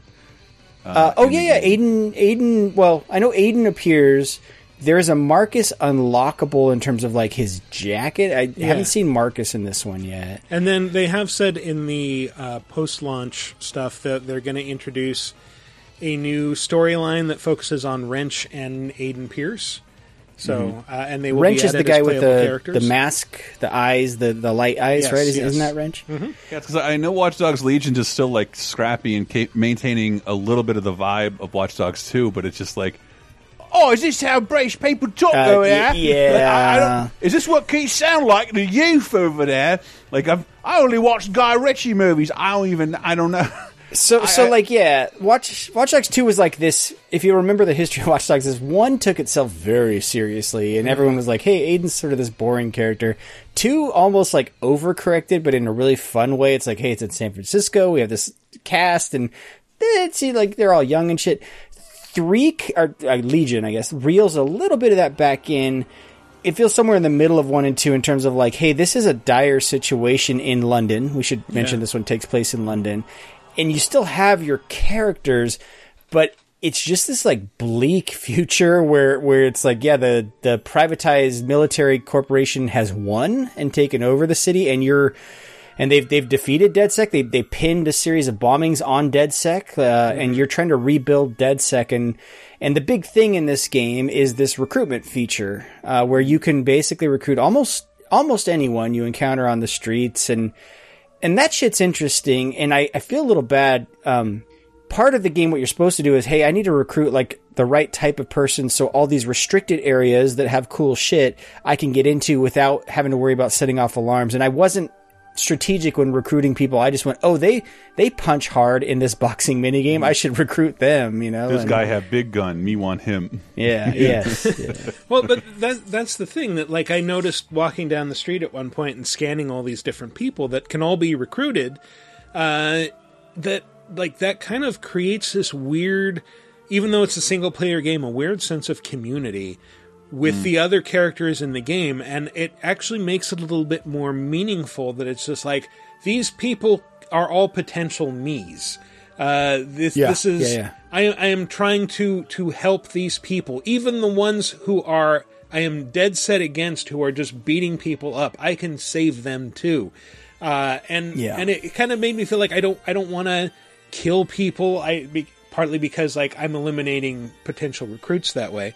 Um, although it is interesting, uh, the the characters that you deal with have like um, attitudes toward DedSec that can improve or decline depending on your behavior. If you Yeah, help yeah. them out, they will be more likely to join you. But then, you know, people working for Albion, the the PMC, or Clan Kelly, like there are people who have a negative opinion of DedSec, and with them you have to do a little bit of extra work. But if you say beat them up in a mission, they might become a nemesis, like an adversary that. Uh, Oh. Well, then, like, you'll find out, like, oh, yeah, one of your operatives have gone missing. Uh, this person kidnapped them, and then you track the person down. And you find out, like, oh, this was somebody I beat up like three missions ago, and they're getting revenge. Oh, so someone finally did the Nemesis system that we've been begging like some other bit. game to rip off for years. It's not quite the same, but it is a twist on it. Um, That's and- cool. Yeah, it is cool.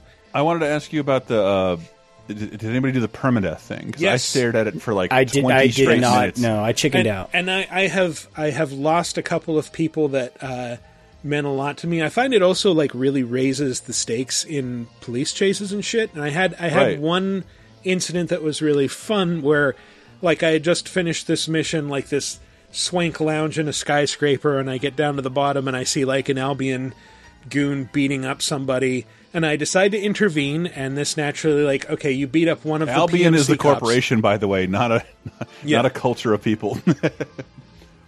Yeah, yeah. Yeah. So damn yeah, it's, Albion. it's a private military corporation that has basically taken over policing in London, and they Mm-hmm. just indiscriminately beat the shit out of people. And you can intervene, but when you do that, they will try to fight you, and more and more of them will come onto the scene. And uh, what happened to me was while I was fighting them, I accidentally hit up on my D-pad and pulled out a shotgun. And Oops. once once you pull out a gun, they will pull out their guns.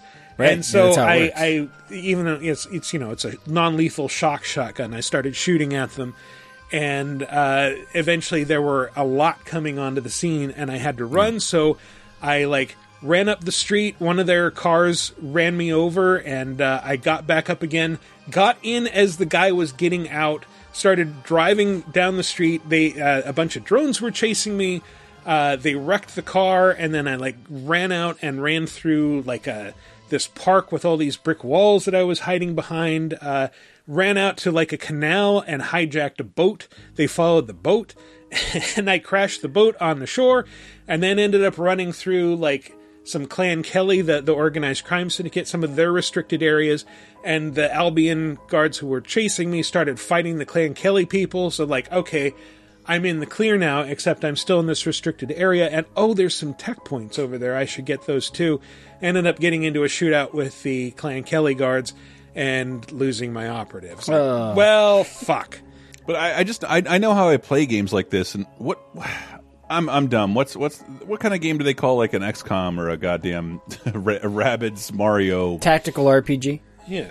Yeah, there's a, there's I, I think that's what makes this a, distinguish this from other Ubisoft games. There's a lot of similar elements, but like those puzzles of like, no, no, figure out how to break in here, and everyone I go into, I know there's a, there's a twenty percent chance I could just throw my hands up and not give a fuck, and I may survive. Mm-hmm. But Yeah. it's pretty hard if I'm not going to be more tactical about it. So I wanted to turn on permadeath that that forced me to like, dude, plan You this out, to, yeah, or you else you can't use this person again. Yeah. because that, that's exactly what happened in a couple of cases. Like, I'm just going to run through here with my stun gun. Like, oh, you'll die every single time. Yes, yes. Right. If you Yeah, try yeah, shit yeah. like that. That's the, you can't do that. My, the thing you do bring up, Michael, though, is one of my complaints with this game is it's um every time this game feels like an older school open world game, like your GTA's and stuff. It it it falters a little bit there, like the driving, like driving around the city, or even just the stuff you're talking about, like getting chased by police. I've always felt this in all of the Watch Dogs games. It just takes way too long to lose the cops a lot of the time, and hmm. and in the other games, I felt were a little more generous with the powers they gave you to lose the cops, or at least they were unlocked from the beginning. Whereas from the in See, the other games from the start, you could almost always turn you know turn red lights green, or you could do the barrier stuff to raise the barriers behind you. and this game's yeah. a little little less elegant there. Uh, Maybe it's a thing I haven't unlocked yet in the skill tree, although I didn't see it in the skill tree. and Lawton's, got- Lawton's kind of a shit town idiot. Yeah, yes, it, it does. It is worth pointing out. Um, yeah, it's real tough to get past some of those voices. like really tough. The first one I recruited looked like Marcus. That's why I recruited him. You know, the one you have to pick at the beginning Oh, of the nice. game. It's like, hey, pick, pick your Yeah, first yeah. operative. He looked like Marcus, and I also liked him because he his. So each character we should point out has at least one unique like power, like ability, and this this guy could summon um, uh, CTOS or CTOS drones. Like that's his power is, is summoning drones. Oh, cool. That's another cool thing with the recruitment though is like every character has their own power, and I've heard some of them are kind of funny. Like oh, this guy dies spontaneously, or they- they're Yes, not all the, the sudden things. death. Like they might, and I think uh, one of my uh, friends was saying that like they f- they found somebody who was like uh, had had that sudden death thing, and then like in his bio is like refuses to have a doctor look at that strange thing. Like, I, I did want to thank Watch Dogs for like uh, helping me learn to appreciate certain aspects of authoritarianism. Hmm. Just because uh, I think when we all think drones, we think, uh, "Fuck drones, we're going to lose jobs, we're going to fall further down the panopticon," and then now it's like, "But what if you can hijack them and ride them?" like, yeah. never mind, all is well. That is great. that is fucking awesome. Yeah, Like, I want to have can- a personal aircraft. Yeah. if I can Iron Man around on this tiny little object Mm-hmm. built to carry uh, large Amazon packages, that is hilarious. If you think you can deliver that to my neighbor and I won't steal it. Holy shit, that'd be great. I, well, I realized that this week there's some some kid in the neighborhood got a drone, and I didn't realize how loud they are. And I'm like, holy shit, those They're Amazon ones loud. would sound like fucking helicopters. They'd be so loud. Like, yeah, they sound they sound like uh like cybernetic bees. Like it's it's a disconcerting. Speaking sound. of which, you can recruit cybernetic beekeepers. Yes, murder hornets. They're my favorite. But I, I also wish that drones were this easy to pilot in real life. Like I, I Yeah. have a couple They're of tough. little drones that I got like as as freebies, and I tried just taking one for a test drive, and what happened was it uh, got above like six feet, and then it just like kept going up, and I couldn't stop it, and the wind picked it up, and it crash landed in my neighbor's yard. oh, I've, so I've, I had- yeah, the Goodbye, cheap drones do that. I had to go over next door and ask for it back. No, the, the good ones, like the three hundred dollar or more ones, you can actually steer, Michael. I have I've had the cheap ones too that you're like, oh, that's gone. That it just Yeah. keeps going up. It's like, oh, bye. Fifty dollars well spent. Yeah, my my uncle has one that looks pretty pretty pro with like a real deal. He looks very chill steering stuff. It, if you're steering it with a smartphone, it's going to fall apart. Mm-hmm. If it has double A batteries inside it, it's going to fall Yeah, apart. yeah, yeah. But Yeah, there are ones that don't deal with that. So I, I think when this game's most successful is when it's making you use the cool tech and powers to figure shit out. Uh, when it's least successful is when it's like you don't want to get in shootouts in this game, but unfortunately, no one has told the NPCs that because they will shoot at your ass the entire time. Well, and, don't uh, don't pull a gun. Just try and see if just I didn't. I was I was like, should I open this gate or not and engage in this? And, like the dude just pulled his gun and started shooting at me. Yeah. Yeah. And Yeah, well, I, I was in a recruitment mission. It was like, uh, Clan Kelley's on their way, survive two minutes, and they all just shoot you on sight, and I didn't know what to do, and I, I just kind of hid in an alley until they were back. gone. Yeah, yeah. Well, I, I hid. am just I I'm, ran. I'm I'm like astounded that uh, I'm a big outpost raid person, Mm-hmm. and this is a little more the thinking man's version of that. Mhm. Yeah, There's yeah. not a lot of running and throat slitting like in a Far Cry. Yeah. Or anything like that, but that that's what makes it different uh, from a Far Cry or an Ass Creed. it is uh it's a little it's a it's a little weirder for me personally. But all in all, it's weird. I almost view this as like it's this companion piece with Watch Dogs 2 because it's very similar in terms of the stuff they're doing. It's and and both are very different from Watch Dogs 1 as I'm like, "Oh yeah, they're almost two sides to this coin." You know, it's like, yeah, Watch Dogs 2 is like we still had a little hope that well, we might be able to course correct this shit and and Legion's like, "No, the future is fucked." Uh and you better prepare for it and here here's kind of It's also I it's go I have to say this it's really tough at times to play this game with what's going on in in the United States. There Hmm. there are certain elements where you're just like, oh, Yeah, there there are times when I think like, oh man, these two strangers are talking to each other without masks. This is a great future. yes. it imagines Yeah. that at some point the pandemic will be over. But but even outside the pandemic, some of it has to do with like yeah, you know, government surveillance on stuff, and I'm like, oh, these are people in Toronto, so maybe they're not they're not familiar with like how close some of this will hit home to Americans, you know. So this is a very American point of view, but um, hey, you know, whatever. It's it's fantasy, but Um, I will say one point of advice if you're picking this up. Um, do don't get hung up on like just recruiting a whole bunch of people early on. Like Mm, recruit a yeah. few, but those are all randomly generated missions, and the story missions in this game are can get really interesting. Like I just did one last night uh, where you're investigating this weird billionaire whose whole thing is like we can map the human brain into a machine and like you go into her house and then down in the basement and you find like this like full fully built country cottage with a fake sky just sitting in her basement and you have to like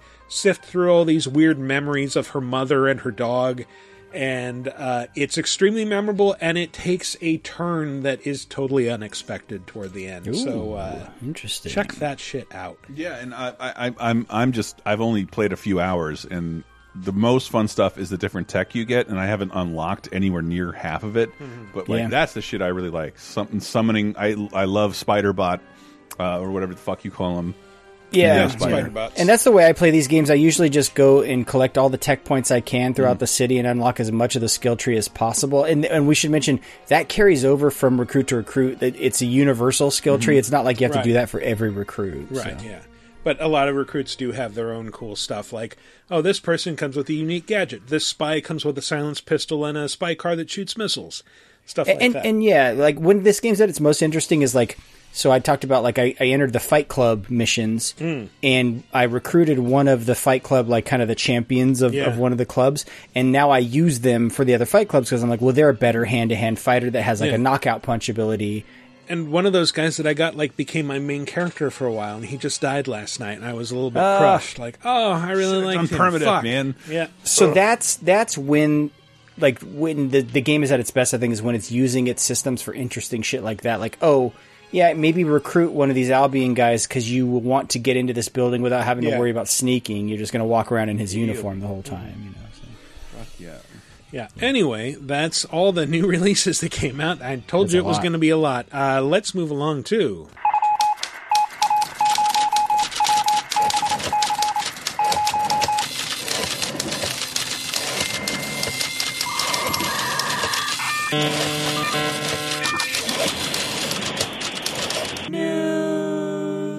That's actually not all the new releases because some of them were announced as part of a surprise uh, Nintendo Direct Mini. It's the last one of the year. They did confirm. So uh, right now in the eShop, you can buy No More Heroes and No More Heroes Two, um, which were Wii exclusive. So now they're they're on Switch. Uh, but that basically I think was announced the morning that we're recording this. So uh, they also announced. So Chris mentioned. Um, Hyrule Warriors Age of Calamity has a free demo, as well as a new game from HAL Laboratory that the guys who make Kirby uh, called Part Time UFO that I haven't I haven't had a chance to play yet. But Chris, I wanted to get your take on superb. Hyrule Warriors. Like, how is it? Oh, I, I didn't get to play it. Oh, okay. And I really didn't like Hyrule Warriors on Wii U, but I wanted to give it a, a, a, another shot, especially because the systems look like they're I didn't think they, they worked with Zelda very well, but they were trying to make a Hyrule Warriors that was like it's the best of all Zelda, whereas this is like this is a a story that's a prequel to Breath of the Wild specifically. Yeah. Um, and that's that has me very interested because Breath of the Wild is one of my favorite games of all time. Hmm. And everyone should play it. Yes, so there. agreed.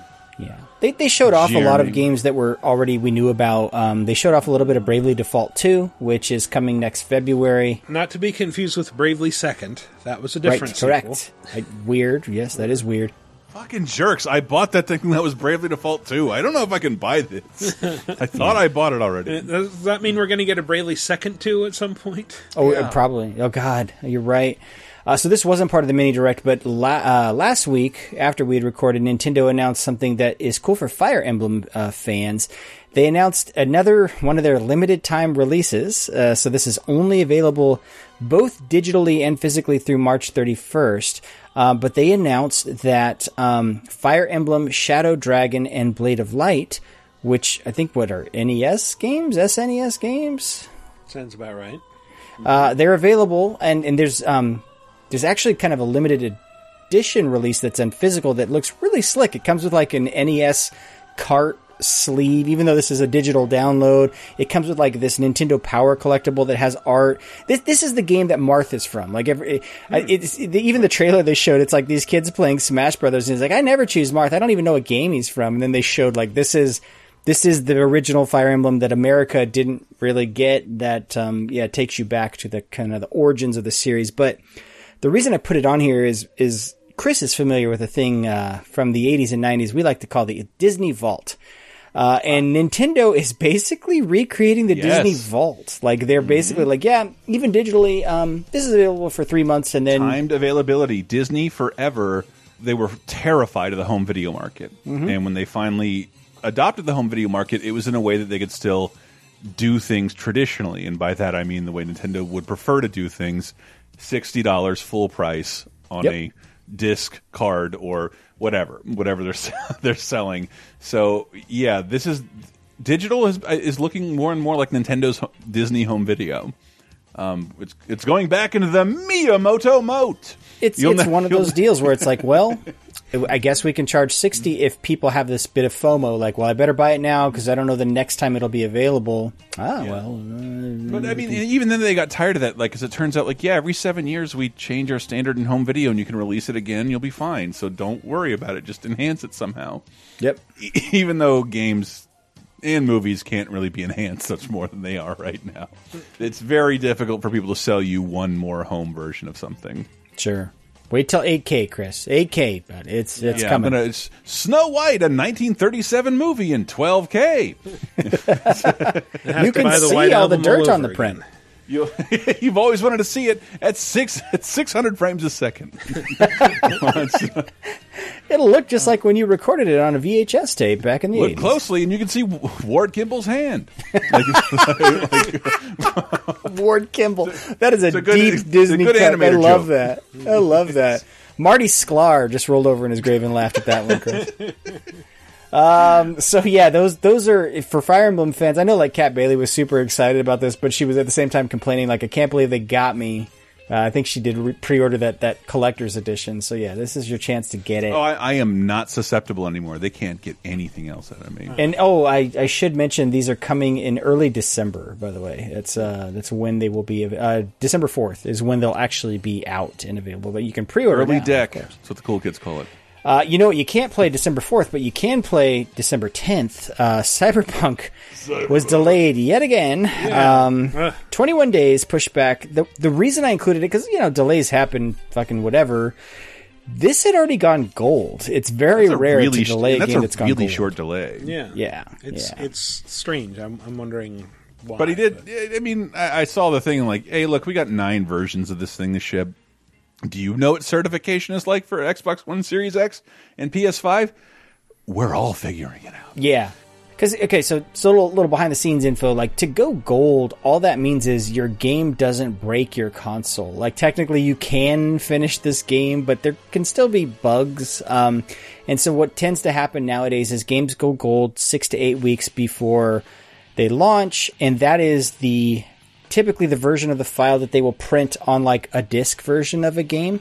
But as we all know, most games now have day zero, day one patches that, that will fix leftover bugs that the devs are frantically scrambling between when it goes gold and launch to fix that shit. And it sounds like what happened here is like, yeah, technically, somewhere out there, there's probably some version of Cyberpunk that is this version of the game that the devs weren't happy with, while they are putting in 100 hour weeks now to try to work all the bugs out. Um, but the reason, you know, the reason it's in the news so much is, you know, Jason, guys like Jason Schreier like pointing out, like, hey, this dev was already under crunch. This is this isn't great for them, you know. Um, and and what a lot of people I know are like, well, what's the big rush?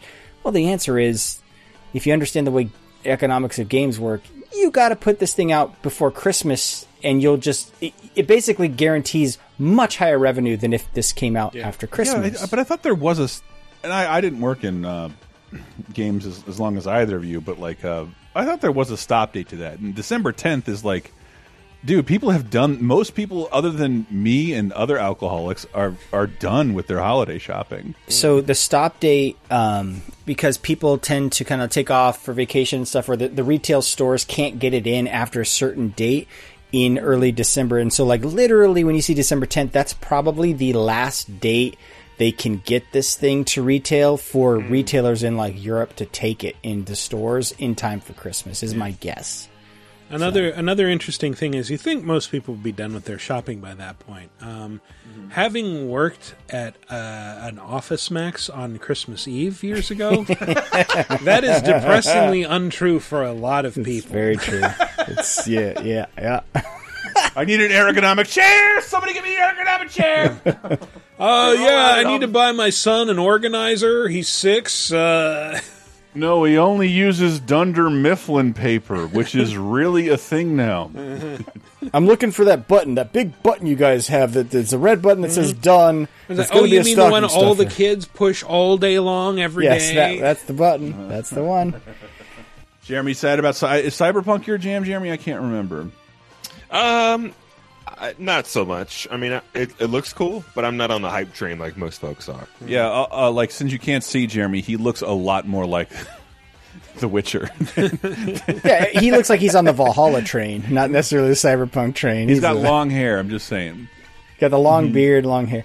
I, I- I've actually seen a few people, I think, in the LTC post this, and I'm like, I'm kind of getting there with this game. They're like, the number of delays has killed a little bit of the hype for this game for me. I don't Not think so. The, the fact the fact that I had to read about it four hundred thousand times means the hype's not dead. And I, I, I'm just where I'm at. A game's delayed. Cool. More time to finish my work, not piss Right. off my girlfriend, file my taxes, whatever. This isn't like a, a franchise that people have been like waiting for. Yeah. It's ca- coming from a developer that people trust right now. Um, I am part of a group that waited for a game called Mount & Blade 2 Bannerlord for goddamn decade. Yeah, and it, it just came out, and it's eh, it is what it is. All right, good way to put it. But um, yeah, I don't think they have the clout to keep pushing back like other. Nah, I think they're up there with clout. I, one thing I will point out is um, uh, one of their, I think the heads of the studio had to come out with a public statement. He basically, people have been sending the devs death threats for this Hmm. delay, and and that shit's Gamers unacceptable. on the internet sending developers death threats. I know, right? I guess the shocking story is that it might have been to a man. Just kidding. You did it to me, you fucking jerks. I hate all of you, and I'm ashamed of your entire hobby. It's, I mean, like, regardless of how you feel about crunch and the delay, don't send anyone a death threat ever for anything, especially a fucking video game. Even if you're a 14 year old edgelord and you think it's funny, people will take that shit seriously. Yeah. Um, last bit of news. This is some good news for those of you who have managed to snag a PS5 in advance. Uh, motherfucking Bug, Bugsnax, Snacks is free on PS5 as part of PlayStation Plus next month. Uh, along, so that's on on PS5 for PS5 owners, not the PS4 version. Worth, worth pointing out, uh, Shadow of War and Hollow Knight Voidheart Edition are the free games that will, will work for PS4. What I'm curious about though is typically the way I grab my PS Plus games is I go to the website and I put them in a cart and I check out. Can I still add it to my account if I don't have a PS5 so that it's waiting there for me when I finally do get a PS5 is the big question. That's a good question. Probably I guess we'll find a out. good question because every from everything you couldn't do that with Vita or you couldn't uh, you couldn't secure your PS3 downloads via your Vita or vice versa.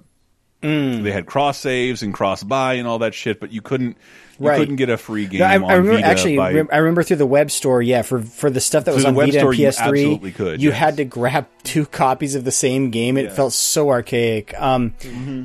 The other thing that that it, it, to be honest, it's making me feel like the second class citizen for PlayStation user. So on PS5, PlayStation Plus users are getting access to their PS Plus collection, which is like their version of Game Pass.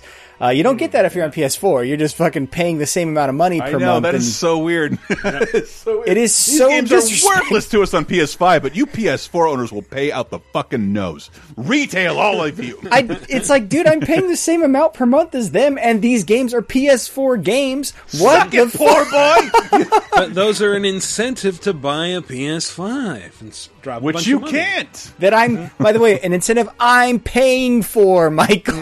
It's a Yeah, monthly subscription. Uh, and that is all the news that's fit to play. All right, well, let's move on to our community segment, which is always is segmenting our community. Last week's question of the week was uh, What politician or celebrity would you want to stream a game next following uh, AOC's Fantastic Among Us stream? Jeremy, pastor present politician. Me, which would I like to see? Who would you like to stream AOC style streaming Among Us? Um, definitely Bernie Sanders because he would not know what's going on and be so frustrated the entire time. The hell is this? Why does this guy have an advantage No. over me? I didn't know there was a gun over I, there. I know what he would stream. He would stream a free to play game. this is for everyone. This is free for everyone. I got all diamonds. It wasn't my fault. Yeah, just listen to him just ramble, grandpa style would be great. Man, past or Present, I'd, I'd like to get like Andrew Jackson play Pac Man or something and just watch his brain melt. Andrew I know. Jackson. Stops playing and just starts screaming and clutching his temples. I was expecting Jeremy to say like some politician from a land I don't know with a spiky helmet or some shit like that. Oh, See, I didn't think about past or present. I guess, damn. I would want to play a war game with uh, uh, uh, Von Helmuth the the Elder, or uh, Von Moltke the Elder. Oh, wow. yeah, I had that Thanks for IPA the other up. day. That's a good one. Yeah, yeah. I'll tell my dungeon master. I'll, I'll tell my dominatrix she gave him a shout out. Tell him I'll see him next Tuesday. Yeah, indeed.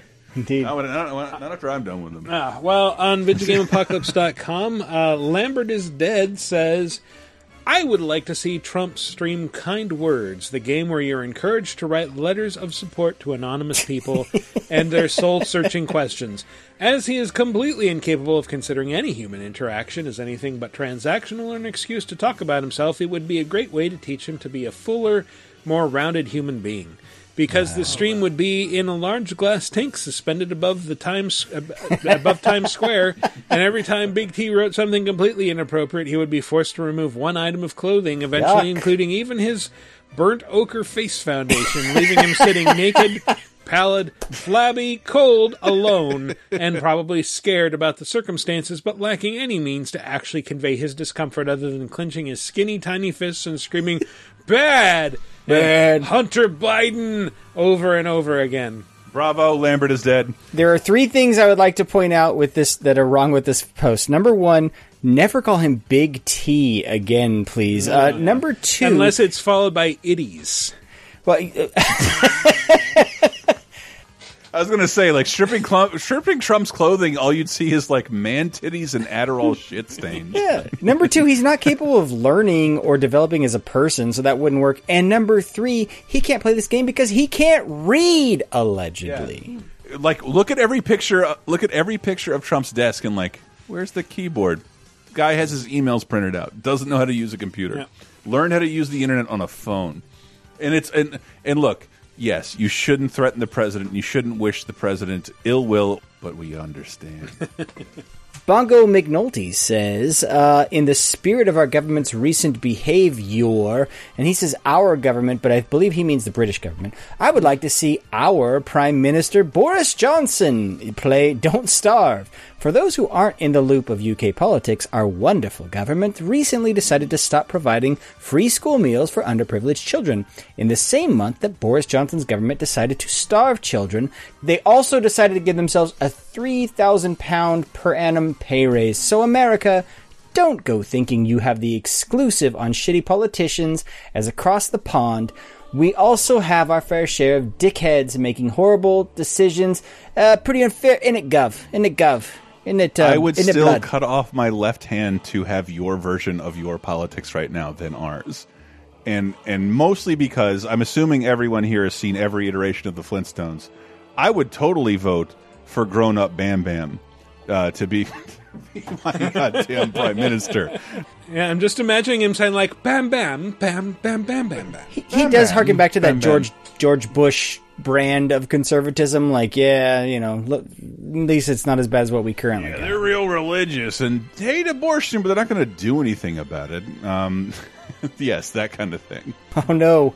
Oh no! He's back! Oh no! He's back! Chris, don't read this one. Don't read it. I'm going to do it. Snacks and Jackson says Donald Trump should live stream Snacks and Jackson. Just imagine it. A stream featuring two of history's most monstrous figures. One, a ravenous evil clown, constantly stuffing its face with junk food. And the other is Snacks and Jackson. I appreciate Snacks and You got me Jackson referring to himself in the third person there. Uh, should use Bug Snacks and Jackson as a screen name. Nobody would understand that reference. Motherfucking bug Snacks and Jackson. Ultimate Laser Time username. It's about a creepy clown with an extendable neck who eats bugs. But it's also a riff on the Action Jackson movie, right? Didn't we determine, or did this come before Action Jackson? I don't remember. No, it is definitely after Action Jackson. It's a yeah, Yeah. parody of it. Uh, Nick Turner says, I'd like to see Gordon Ramsay play Overcooked with Alton Brown, Guy Fieri, and the ghost of Anthony Bourdain. Oh, too soon. Your onion soup is shite. Shut it down. Shut it. cool story. My friend's mom blew Alton Brown in a hot tub. Anyway. Wow. Whoa. Good for her, Whoa. I guess. Uh, Philippe Longuet says Jimmy Carr playing anything that features teenagers talking shit. He has some of the best heckler put downs in comedy, and I would love to see him rip into some of the turds in those sorts of games. I'd probably die laughing. I don't know who Jimmy Carr is. Uh, Chris, He's secretly one out, of the Jeremy. one of the. He can be one of the meanest roasters you've ever seen. He was on one of the later roasts. He's got a very polite delivery because he's English and he always wears a suit. I, I I don't know if I'm saying this or was said at him on a roast, but he he looks like a puppet that's grown up to be a full grown boy, and he always has. And here, here I thought Jimmy Carr was the unpopular Demic uh, president from the 70s. How no, dare it is you? not the, I it was is not the thinking that. GMC four x four. Oh wow! from America. I know. I'm sorry. That's really only for Southerners. GMC Jimmy. I named it after my idiot kid who will amount to nothing. Wait, Michael, does that mean Jimmy Carr would would own a peen farm? Yes. yes. Goodness. Peen farm. Come on, give that to me. He'd own a peen far. peen far is upon me, I must mate. Ah, Dr. Wowie says, I want to see Mitch Wowie. McConnell stream Super Mario Bros. Oh, just to wa- force wow. him to hurt his own kind for once. And yes, Oh, the I know the turtle jokes have been done to death, but I don't think I will ever get over how much that motherfucker looks like a goddamn turtle. Mitch McConnell looks more like a turtle than most actual turtles do. You're you're you're telling me this red one is actually a power up. Go go close to the red one. oh heck! Mitch McConnell. You ever see Brain Damage? you know. You know that thing that crawled out of that guy's spinal cord and told him what to do? That's really what Mitch McConnell looks like. The creepy thing is like I've been seeing lots of pictures because he's been in Congress for fucking ever. It's like lots of pictures of him as a younger man in Congress, and you're like, you can see him turn into this zombified tortoise, walking tortoise carcass, and it's fucking weird, dude. It's gross. I'm going to live forever, and I'm going to feed off the souls of the innocent.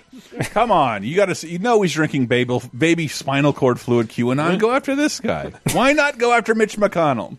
He he does he does look like the first frame of the face melting scene in Ark of the Co- Ark of the Covenant in Indiana Jones. He he looks like the guy in Men in Black that is like wearing human skin. You know when he kind of gets there, Sugar and water. his chin back in his neck. That was just Vincent D'Onofrio in his street clothes. like he just wandered on set and acted like that. I am in a world of shit. Then he became the kingpin. It was it was weird. Uh, Logical Dojo says, "I'd quite like to see our Mad King Don himself pay pa- play Papers, Please." Though I can't imagine him being able to operate a PC in the first place.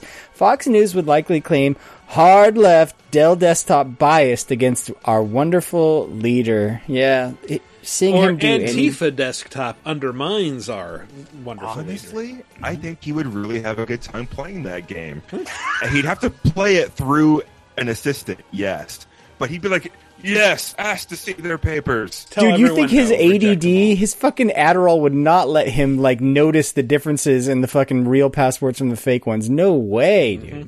I, I'm just like, if anybody can do this, I'm looking at you, Jonathan Swan of Axios.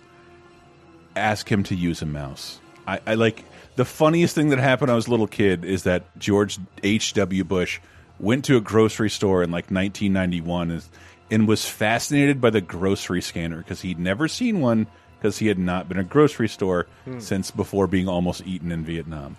and and he's like, "What is this robot? Is there something in there that makes this happen?" I'm like, that's what Trump would do with a mouse. Homeboy has great at business. I know he doesn't know how to use a mouse.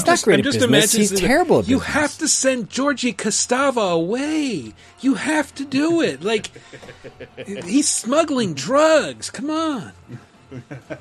This is a Papers, Please reference. I'm assuming. Yes, right? it is. Jorji Yeah. Costava is the unrepentant drug dealer who keeps uh, coming in with obvious packets of drugs taped to his body and like, what's this, George? Like, is drugs. I just realized in, George yes? Costanza sounds like off-brand George Costanza from Seinfeld. But if you play Summer your, of Dawn, if you play your cards right, he can help you escape the country because you're good friends. But I promise you, if you think young people hate the man now because he can't read, if he can't use a mouse, that's even worse. And I promise it's true. Hmm. Donald Trump can't. Donald, Donald Trump, can't use a mouse. Hashtag at the end. That's how you do it. I'm just kid. picturing my second Star Trek 4 reference of the night. He picks it up like Scotty. Computer. Hello, computer. My baby cousin thinks it's a telephone. Hello. uh, JD Buffington says, if I could see a pol any politician stream a game, Video Game Apocalypse, I would say Joe Lieberman. he, should, dog. he should play Mo Mortal Kombat, the original arcade cabinet on the Senate floor all alone. Only Twitch watching over him. Will he have a good time? Will he walk out? Ed Boon ropes him back. Get over here! oh no, I hope it's a friendship or a babe Oh, it sucks to be. I'm a libertarian now because I believe in the man. Fuck that guy. I fucking hate you. He's the worst. He's the fucking worst. The, the, the, the only reason to be satisfied over George Bu- W. Bush stealing the election from Al Gore so we don't have vice president, fucking Joe Lieberman, let alone a fucking Lieber, a Joe Lieberman presidency. Ugh. I fucking hate that dude.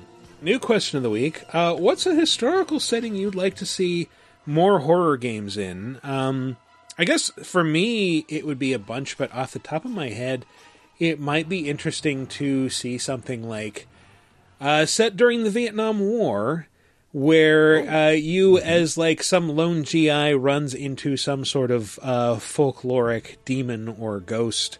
Uh, I don't know enough about Vietnam's folklore, but I bet there's some interesting shit Right. that could be parlayed into a compelling horror experience. But someone else go. I will go. I I love this question actually. Um I really want to see I had an idea to write a horror story actually that was set in classical Roman antiquity and I guess the idea was a Roman legionary who gets separated and lost in you know classical ancient Germania, Mhm. and it's just his imagination running wild as he's trying to survive out there, and he's seeing like these, you know, his interpretation of all these ancient gods chasing him through the darkness and stuff like that, or I mean, I mean pagan gods. But I think that could be really yeah, would, cool to it, see. it would be weird if like Jupiter and uh, uh, right, but he'd be like Bacchus praying were to chasing her around. but there'd be like uh kind of like skinwalkers kind of chasing them. He's like, uh, yeah. Yeah, you ever you ever play Ryse Son of Rome? Uh, I haven't played it, but I've watched a lot of it. Yeah, the, the the bit where you go into Scotland and like everybody's just like these fucking crazy ass like savages with like animal skulls and shit. Like, Yeah. I I just want to see Devil in the White City made into a movie. The the one the I think Scorsese's supposed to be adapting it, but about the book where where a series of murders at the World's Fair. Oh, wow. In like the the late 30s. I think that would be dope as shit. Yeah. Uh, because like again. We were talking on a bonus time about a Bela Lugosi, Bela Lugosi movie I, I found for free called Murder by Television. I'm like, well, this title's too good to not see what this is about. Yeah, and it was made in like pre World War II and like doesn't know how television works, but knows people own them and presupposes television will exist and it doesn't consider cameras or microphones. It's just a device that'll show you something. It's really weird. And then also like, well, if I can beam whatever I want to France to America, I will beam a death ray. So uses uses the device of television as a way to broadcast murder over the air because like literally there's no public understanding of television. So it was the ring. It was, it was the ring before Yes, the ring. video killed the Victrola star. Nice, Um, nice. Uh, mine. kind of uh, so, okay, I think there's two reasons I'm thinking of mine. Number one is I have London, London on the brain, Guff, because of of Legion. Um, but I've always thought that Victorian England was this perfectly suited setting for horror, probably because of Jack the Ripper. Uh, and I, I love Assassin's Creed Syndicate, and I loved the Jack the Ripper DLC, which actually incorporated some kind of horrific elements for an AC DLC. Um, there's there's some weird shit that whenever he's around you, you kind of experience. So so something with Victorian England. I think the other reason I think of it is as a child, I was scarred for life when my grandparents, thinking they were showing me culture. Uh, brought me to a local production of Sweeney Todd, the Barber of Fleet Street, which, um, as you may or may not know, is about a barber in Victorian England that um, slaughters people and then they cook them into meat pies. Not exactly the kind of stage show you want to take a young child to. So I remember we watched that in drama class, and she's like, "I think there's there's stuff here that's not appropriate for everyone," and the horror character is dancing around. It's like, blah blah blah, something rhymes with Duff. How would you like to split me muff? And like, Jesus, the whole freshman class was like, "What the fuck did she just say? Split me muff?" Uh, it's it's an era that every time I see it portrayed in pop culture, I'm like, I can smell it. You can just tell it smells like Yeah, well, sewers. there, and there's also something extremely compelling and dark about that idea of like this extremely repressed genteel society under which like just under the surface was this incredibly depraved uh, filthy uh, all this hypocrisy that was going on yeah it's Right. like yes, So you know, all all, all the the upper classes are very you know re- refined and proper, but then you know they go slumming in Whitechapel and uh, can fuck anyone for a nickel, whatever. Yes. yeah. Yeah, so that there's my historical setting for you. Victorian England. Yeah. So, what historical setting would you like to see a horror game set in? Let us know. Go to VidjagameApocalypse.com. Answer under the comments for episode 391. Alternately, you can go to the official Laser Time community on Facebook. There'll be a thread there where you can answer. Or ping us on Twitter at VG Apocalypse, and we will pick the best answers to read next week. Anyway, that has been our show. Let's go with some plugs. Uh, Jeremy, as the guest, is there anything that you would like to draw people's attention to? Yes, I am Tweakalicious TV on YouTube, Facebook, Twitter, um, all of the things. I do occasional Twitch streams, and um, but primarily YouTube. So check me out, Tweakalicious TV. How are you spelling Tweakalicious? T W E A K A L I C I O U S. Tweakalicious. Delicious. Used in a sentence, it's time to get tweakalicious. and Jeremy's one third of Sick of Star Wars, the show we do over on Patreon, and um, I couldn't be having more fun with that. And a new episode is coming as soon as I can put it together. Um, it's almost Empire Strikes Back time, people, and I feel like I asked this already, but are you sick of Star Wars yet after doing all these podcasts? I can't spoil it, but like I was, and then it, just if you see any criti- criticism that says anything tarnishes the old Star Wars legacy, and like it doesn't. Watch No, watch the doesn't. old Ewoks cartoon and then tell me if that tarnishes the Star Wars legacy. Where the E E E E E walks. I don't know. I'm with Kanye. The prequels are better. Great. He should be president. Please don't say this week I'm with Kanye about anything. No. Yeah, I know. I know. New laser time this week. Uh, last Spooptober episode. Um, the worst of Stephen King. I could have written the worst of Stephen King adaptations, but I wanted to make it look more cool.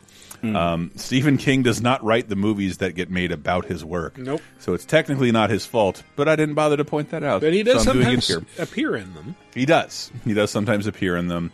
Uh, mostly the good ones, Creep Show and Maximum Overdrive. I don't care what the critics say, but we're trying to distill what are the best and worst of Stephen King according to box office, YouTube, uh, not necessarily Metacritic, but Metacritic-like scores. Uh, what's been reevaluated as good or bad, Mm. and uh, I think we came up with a pretty decent list of the best and worst Stephen King. It's a two-parter, and it's totally worth your time, even if you think you don't like horror or if you don't like Stephen King, because you a lot of people don't know how many movies Stephen King actually wrote. You don't know that he wrote Running Man, Yeah, or uh, even I didn't know that. how little he wrote of Lawnmower Man. Um, wrote a story about a lawnmower that kills a guy in his dreams, and a bad VR movie licensed it because they thought it would help them sell it a It wasn't better. even in his dreams. It was that the the lawnmower man is like a guy who Yeah. comes to mow a lawn, and then he turns out to be like a satyr, and he runs around naked on the lawn eating it, and then he sends Yes. the telekinetically sends the lawnmower chasing after the guy after he's like, "I'm going to call the cops because I'm a right New Line had a, had a movie that was kind of a problem and um, realized they could, yeah, we can afford the rights to this story. Say it's a Stephen King thing and help the box office on one of the weirdest '90s movies I've ever seen. It is very strange that movie. Yeah. It is, and if you like video games, it's it has a lot of video games. Yeah. Lawnmower Man. Uh, so if you like video games, you should follow me on Twitch. I am Matty C. Allen. That's M A T T Y C A L L E N. And if you like movies, tune in every Monday for the Monday Night Movie. We have carried on the tradition. Chris joined me alongside Greg Moore, Sammy, and Sonia Ballantyne from Life from the Pool House. Uh, this week we all watched uh, Killer Clowns from Outer Space. That was a fucking great time. What a way to, to close out Spooptober month. Uh, that movie is amazing. Uh, and as Chris has said before, an amazing theme song. So that is every Monday. We start around 7.30, between 7.30 and 8 Pacific. Uh, so join us live and chat along. And then check me out streaming games on Tuesdays and Fridays. That's Matty C. Allen. I'm also there on Twitter. And then I'm going to get back on the political soapbox because this is the last episode of VGA before Election Tuesday. Yeah, vote. If you're listening to us now, please don't mail in your ballot. If you want to ensure your vote gets counted, this is the time. Probably go drop it off in an official ballot box. Yeah, Make sure it's official, not one of the ones set up by the Right. GOP. And or or you know, I know with COVID and stuff, just safely do so, but maybe go vote in person on election day if you have to to ensure your vote gets I did. counted. Because the Republican Party, there's an expose in the New York Times, they have they are doing everything they can to make sure that people can't get votes in late after election day. I'm hmm. sorry, I'm going to say it. to invalidate as many legitimate votes Yeah. as possible Right. because they believe in minority rule and not a democracy. No. They're unpopular and have made no effort to be more popular with young people, minorities, women, and progressives. Voter and suppression is a tactic of the GOP at this point, especially in this election. We've seen it with everything having to do with messing around with the post office. So, all that being said, please, if you want to ensure your vote gets counted, uh, it's probably safest to go drop it off at an official ballot box or vote in person on election day and vote. Please vote, participate in the process. Because guess what? If you don't do this, you don't get to bitch for the next four years about what's going on uh, because you didn't participate. So, it, it, if you like bitching like we do and complaining, uh, at least vote, and then you can you have the right to do so. And, so and to everyone saying, well, both parties are still just the same, uh, you may have a point. However, uh, one of the No, parties no. You are a currently. stupid person no research. Shut up! Both One of the parties is currently headed by a fucking narcissistic fascist.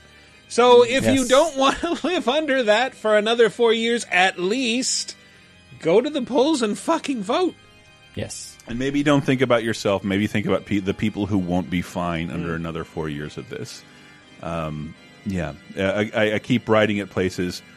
No matter how mad you are at Joe Biden, mm-hmm. socialist America, you already lived under a Joe Biden regime, and if you don't sell coffins, masks, or hand sanitizer, there's almost no way you're doing better now than you were four years And if you ago. think you're being Everything cool is with your fucking protest non-vote, um, hi, I'd like to introduce you to the last three Supreme Court justices that Trump was able to add to the court with lifetime appointments because of the last time people did protest votes. So just keep that in mind. And Yeah. yeah, this you're this you're not marrying this candidate. This is a fucking four year commitment. Right.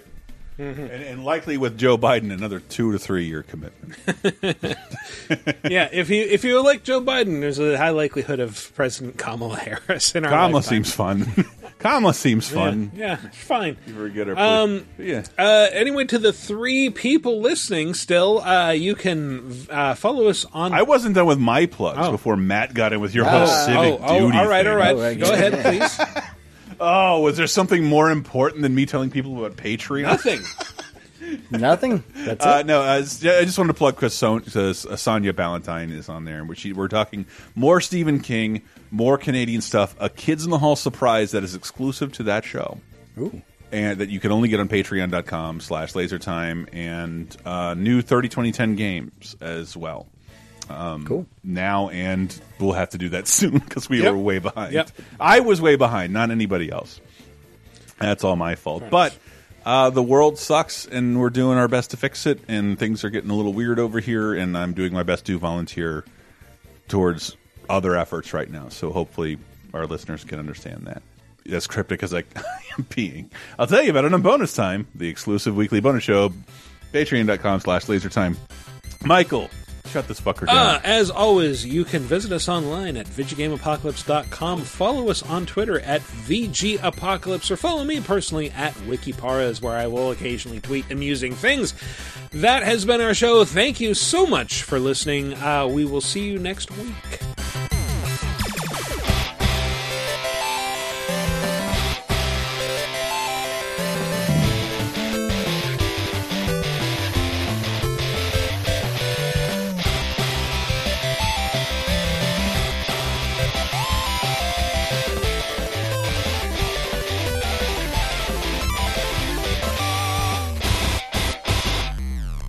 Yes. 10 minutes of unusable gold here. Excellent.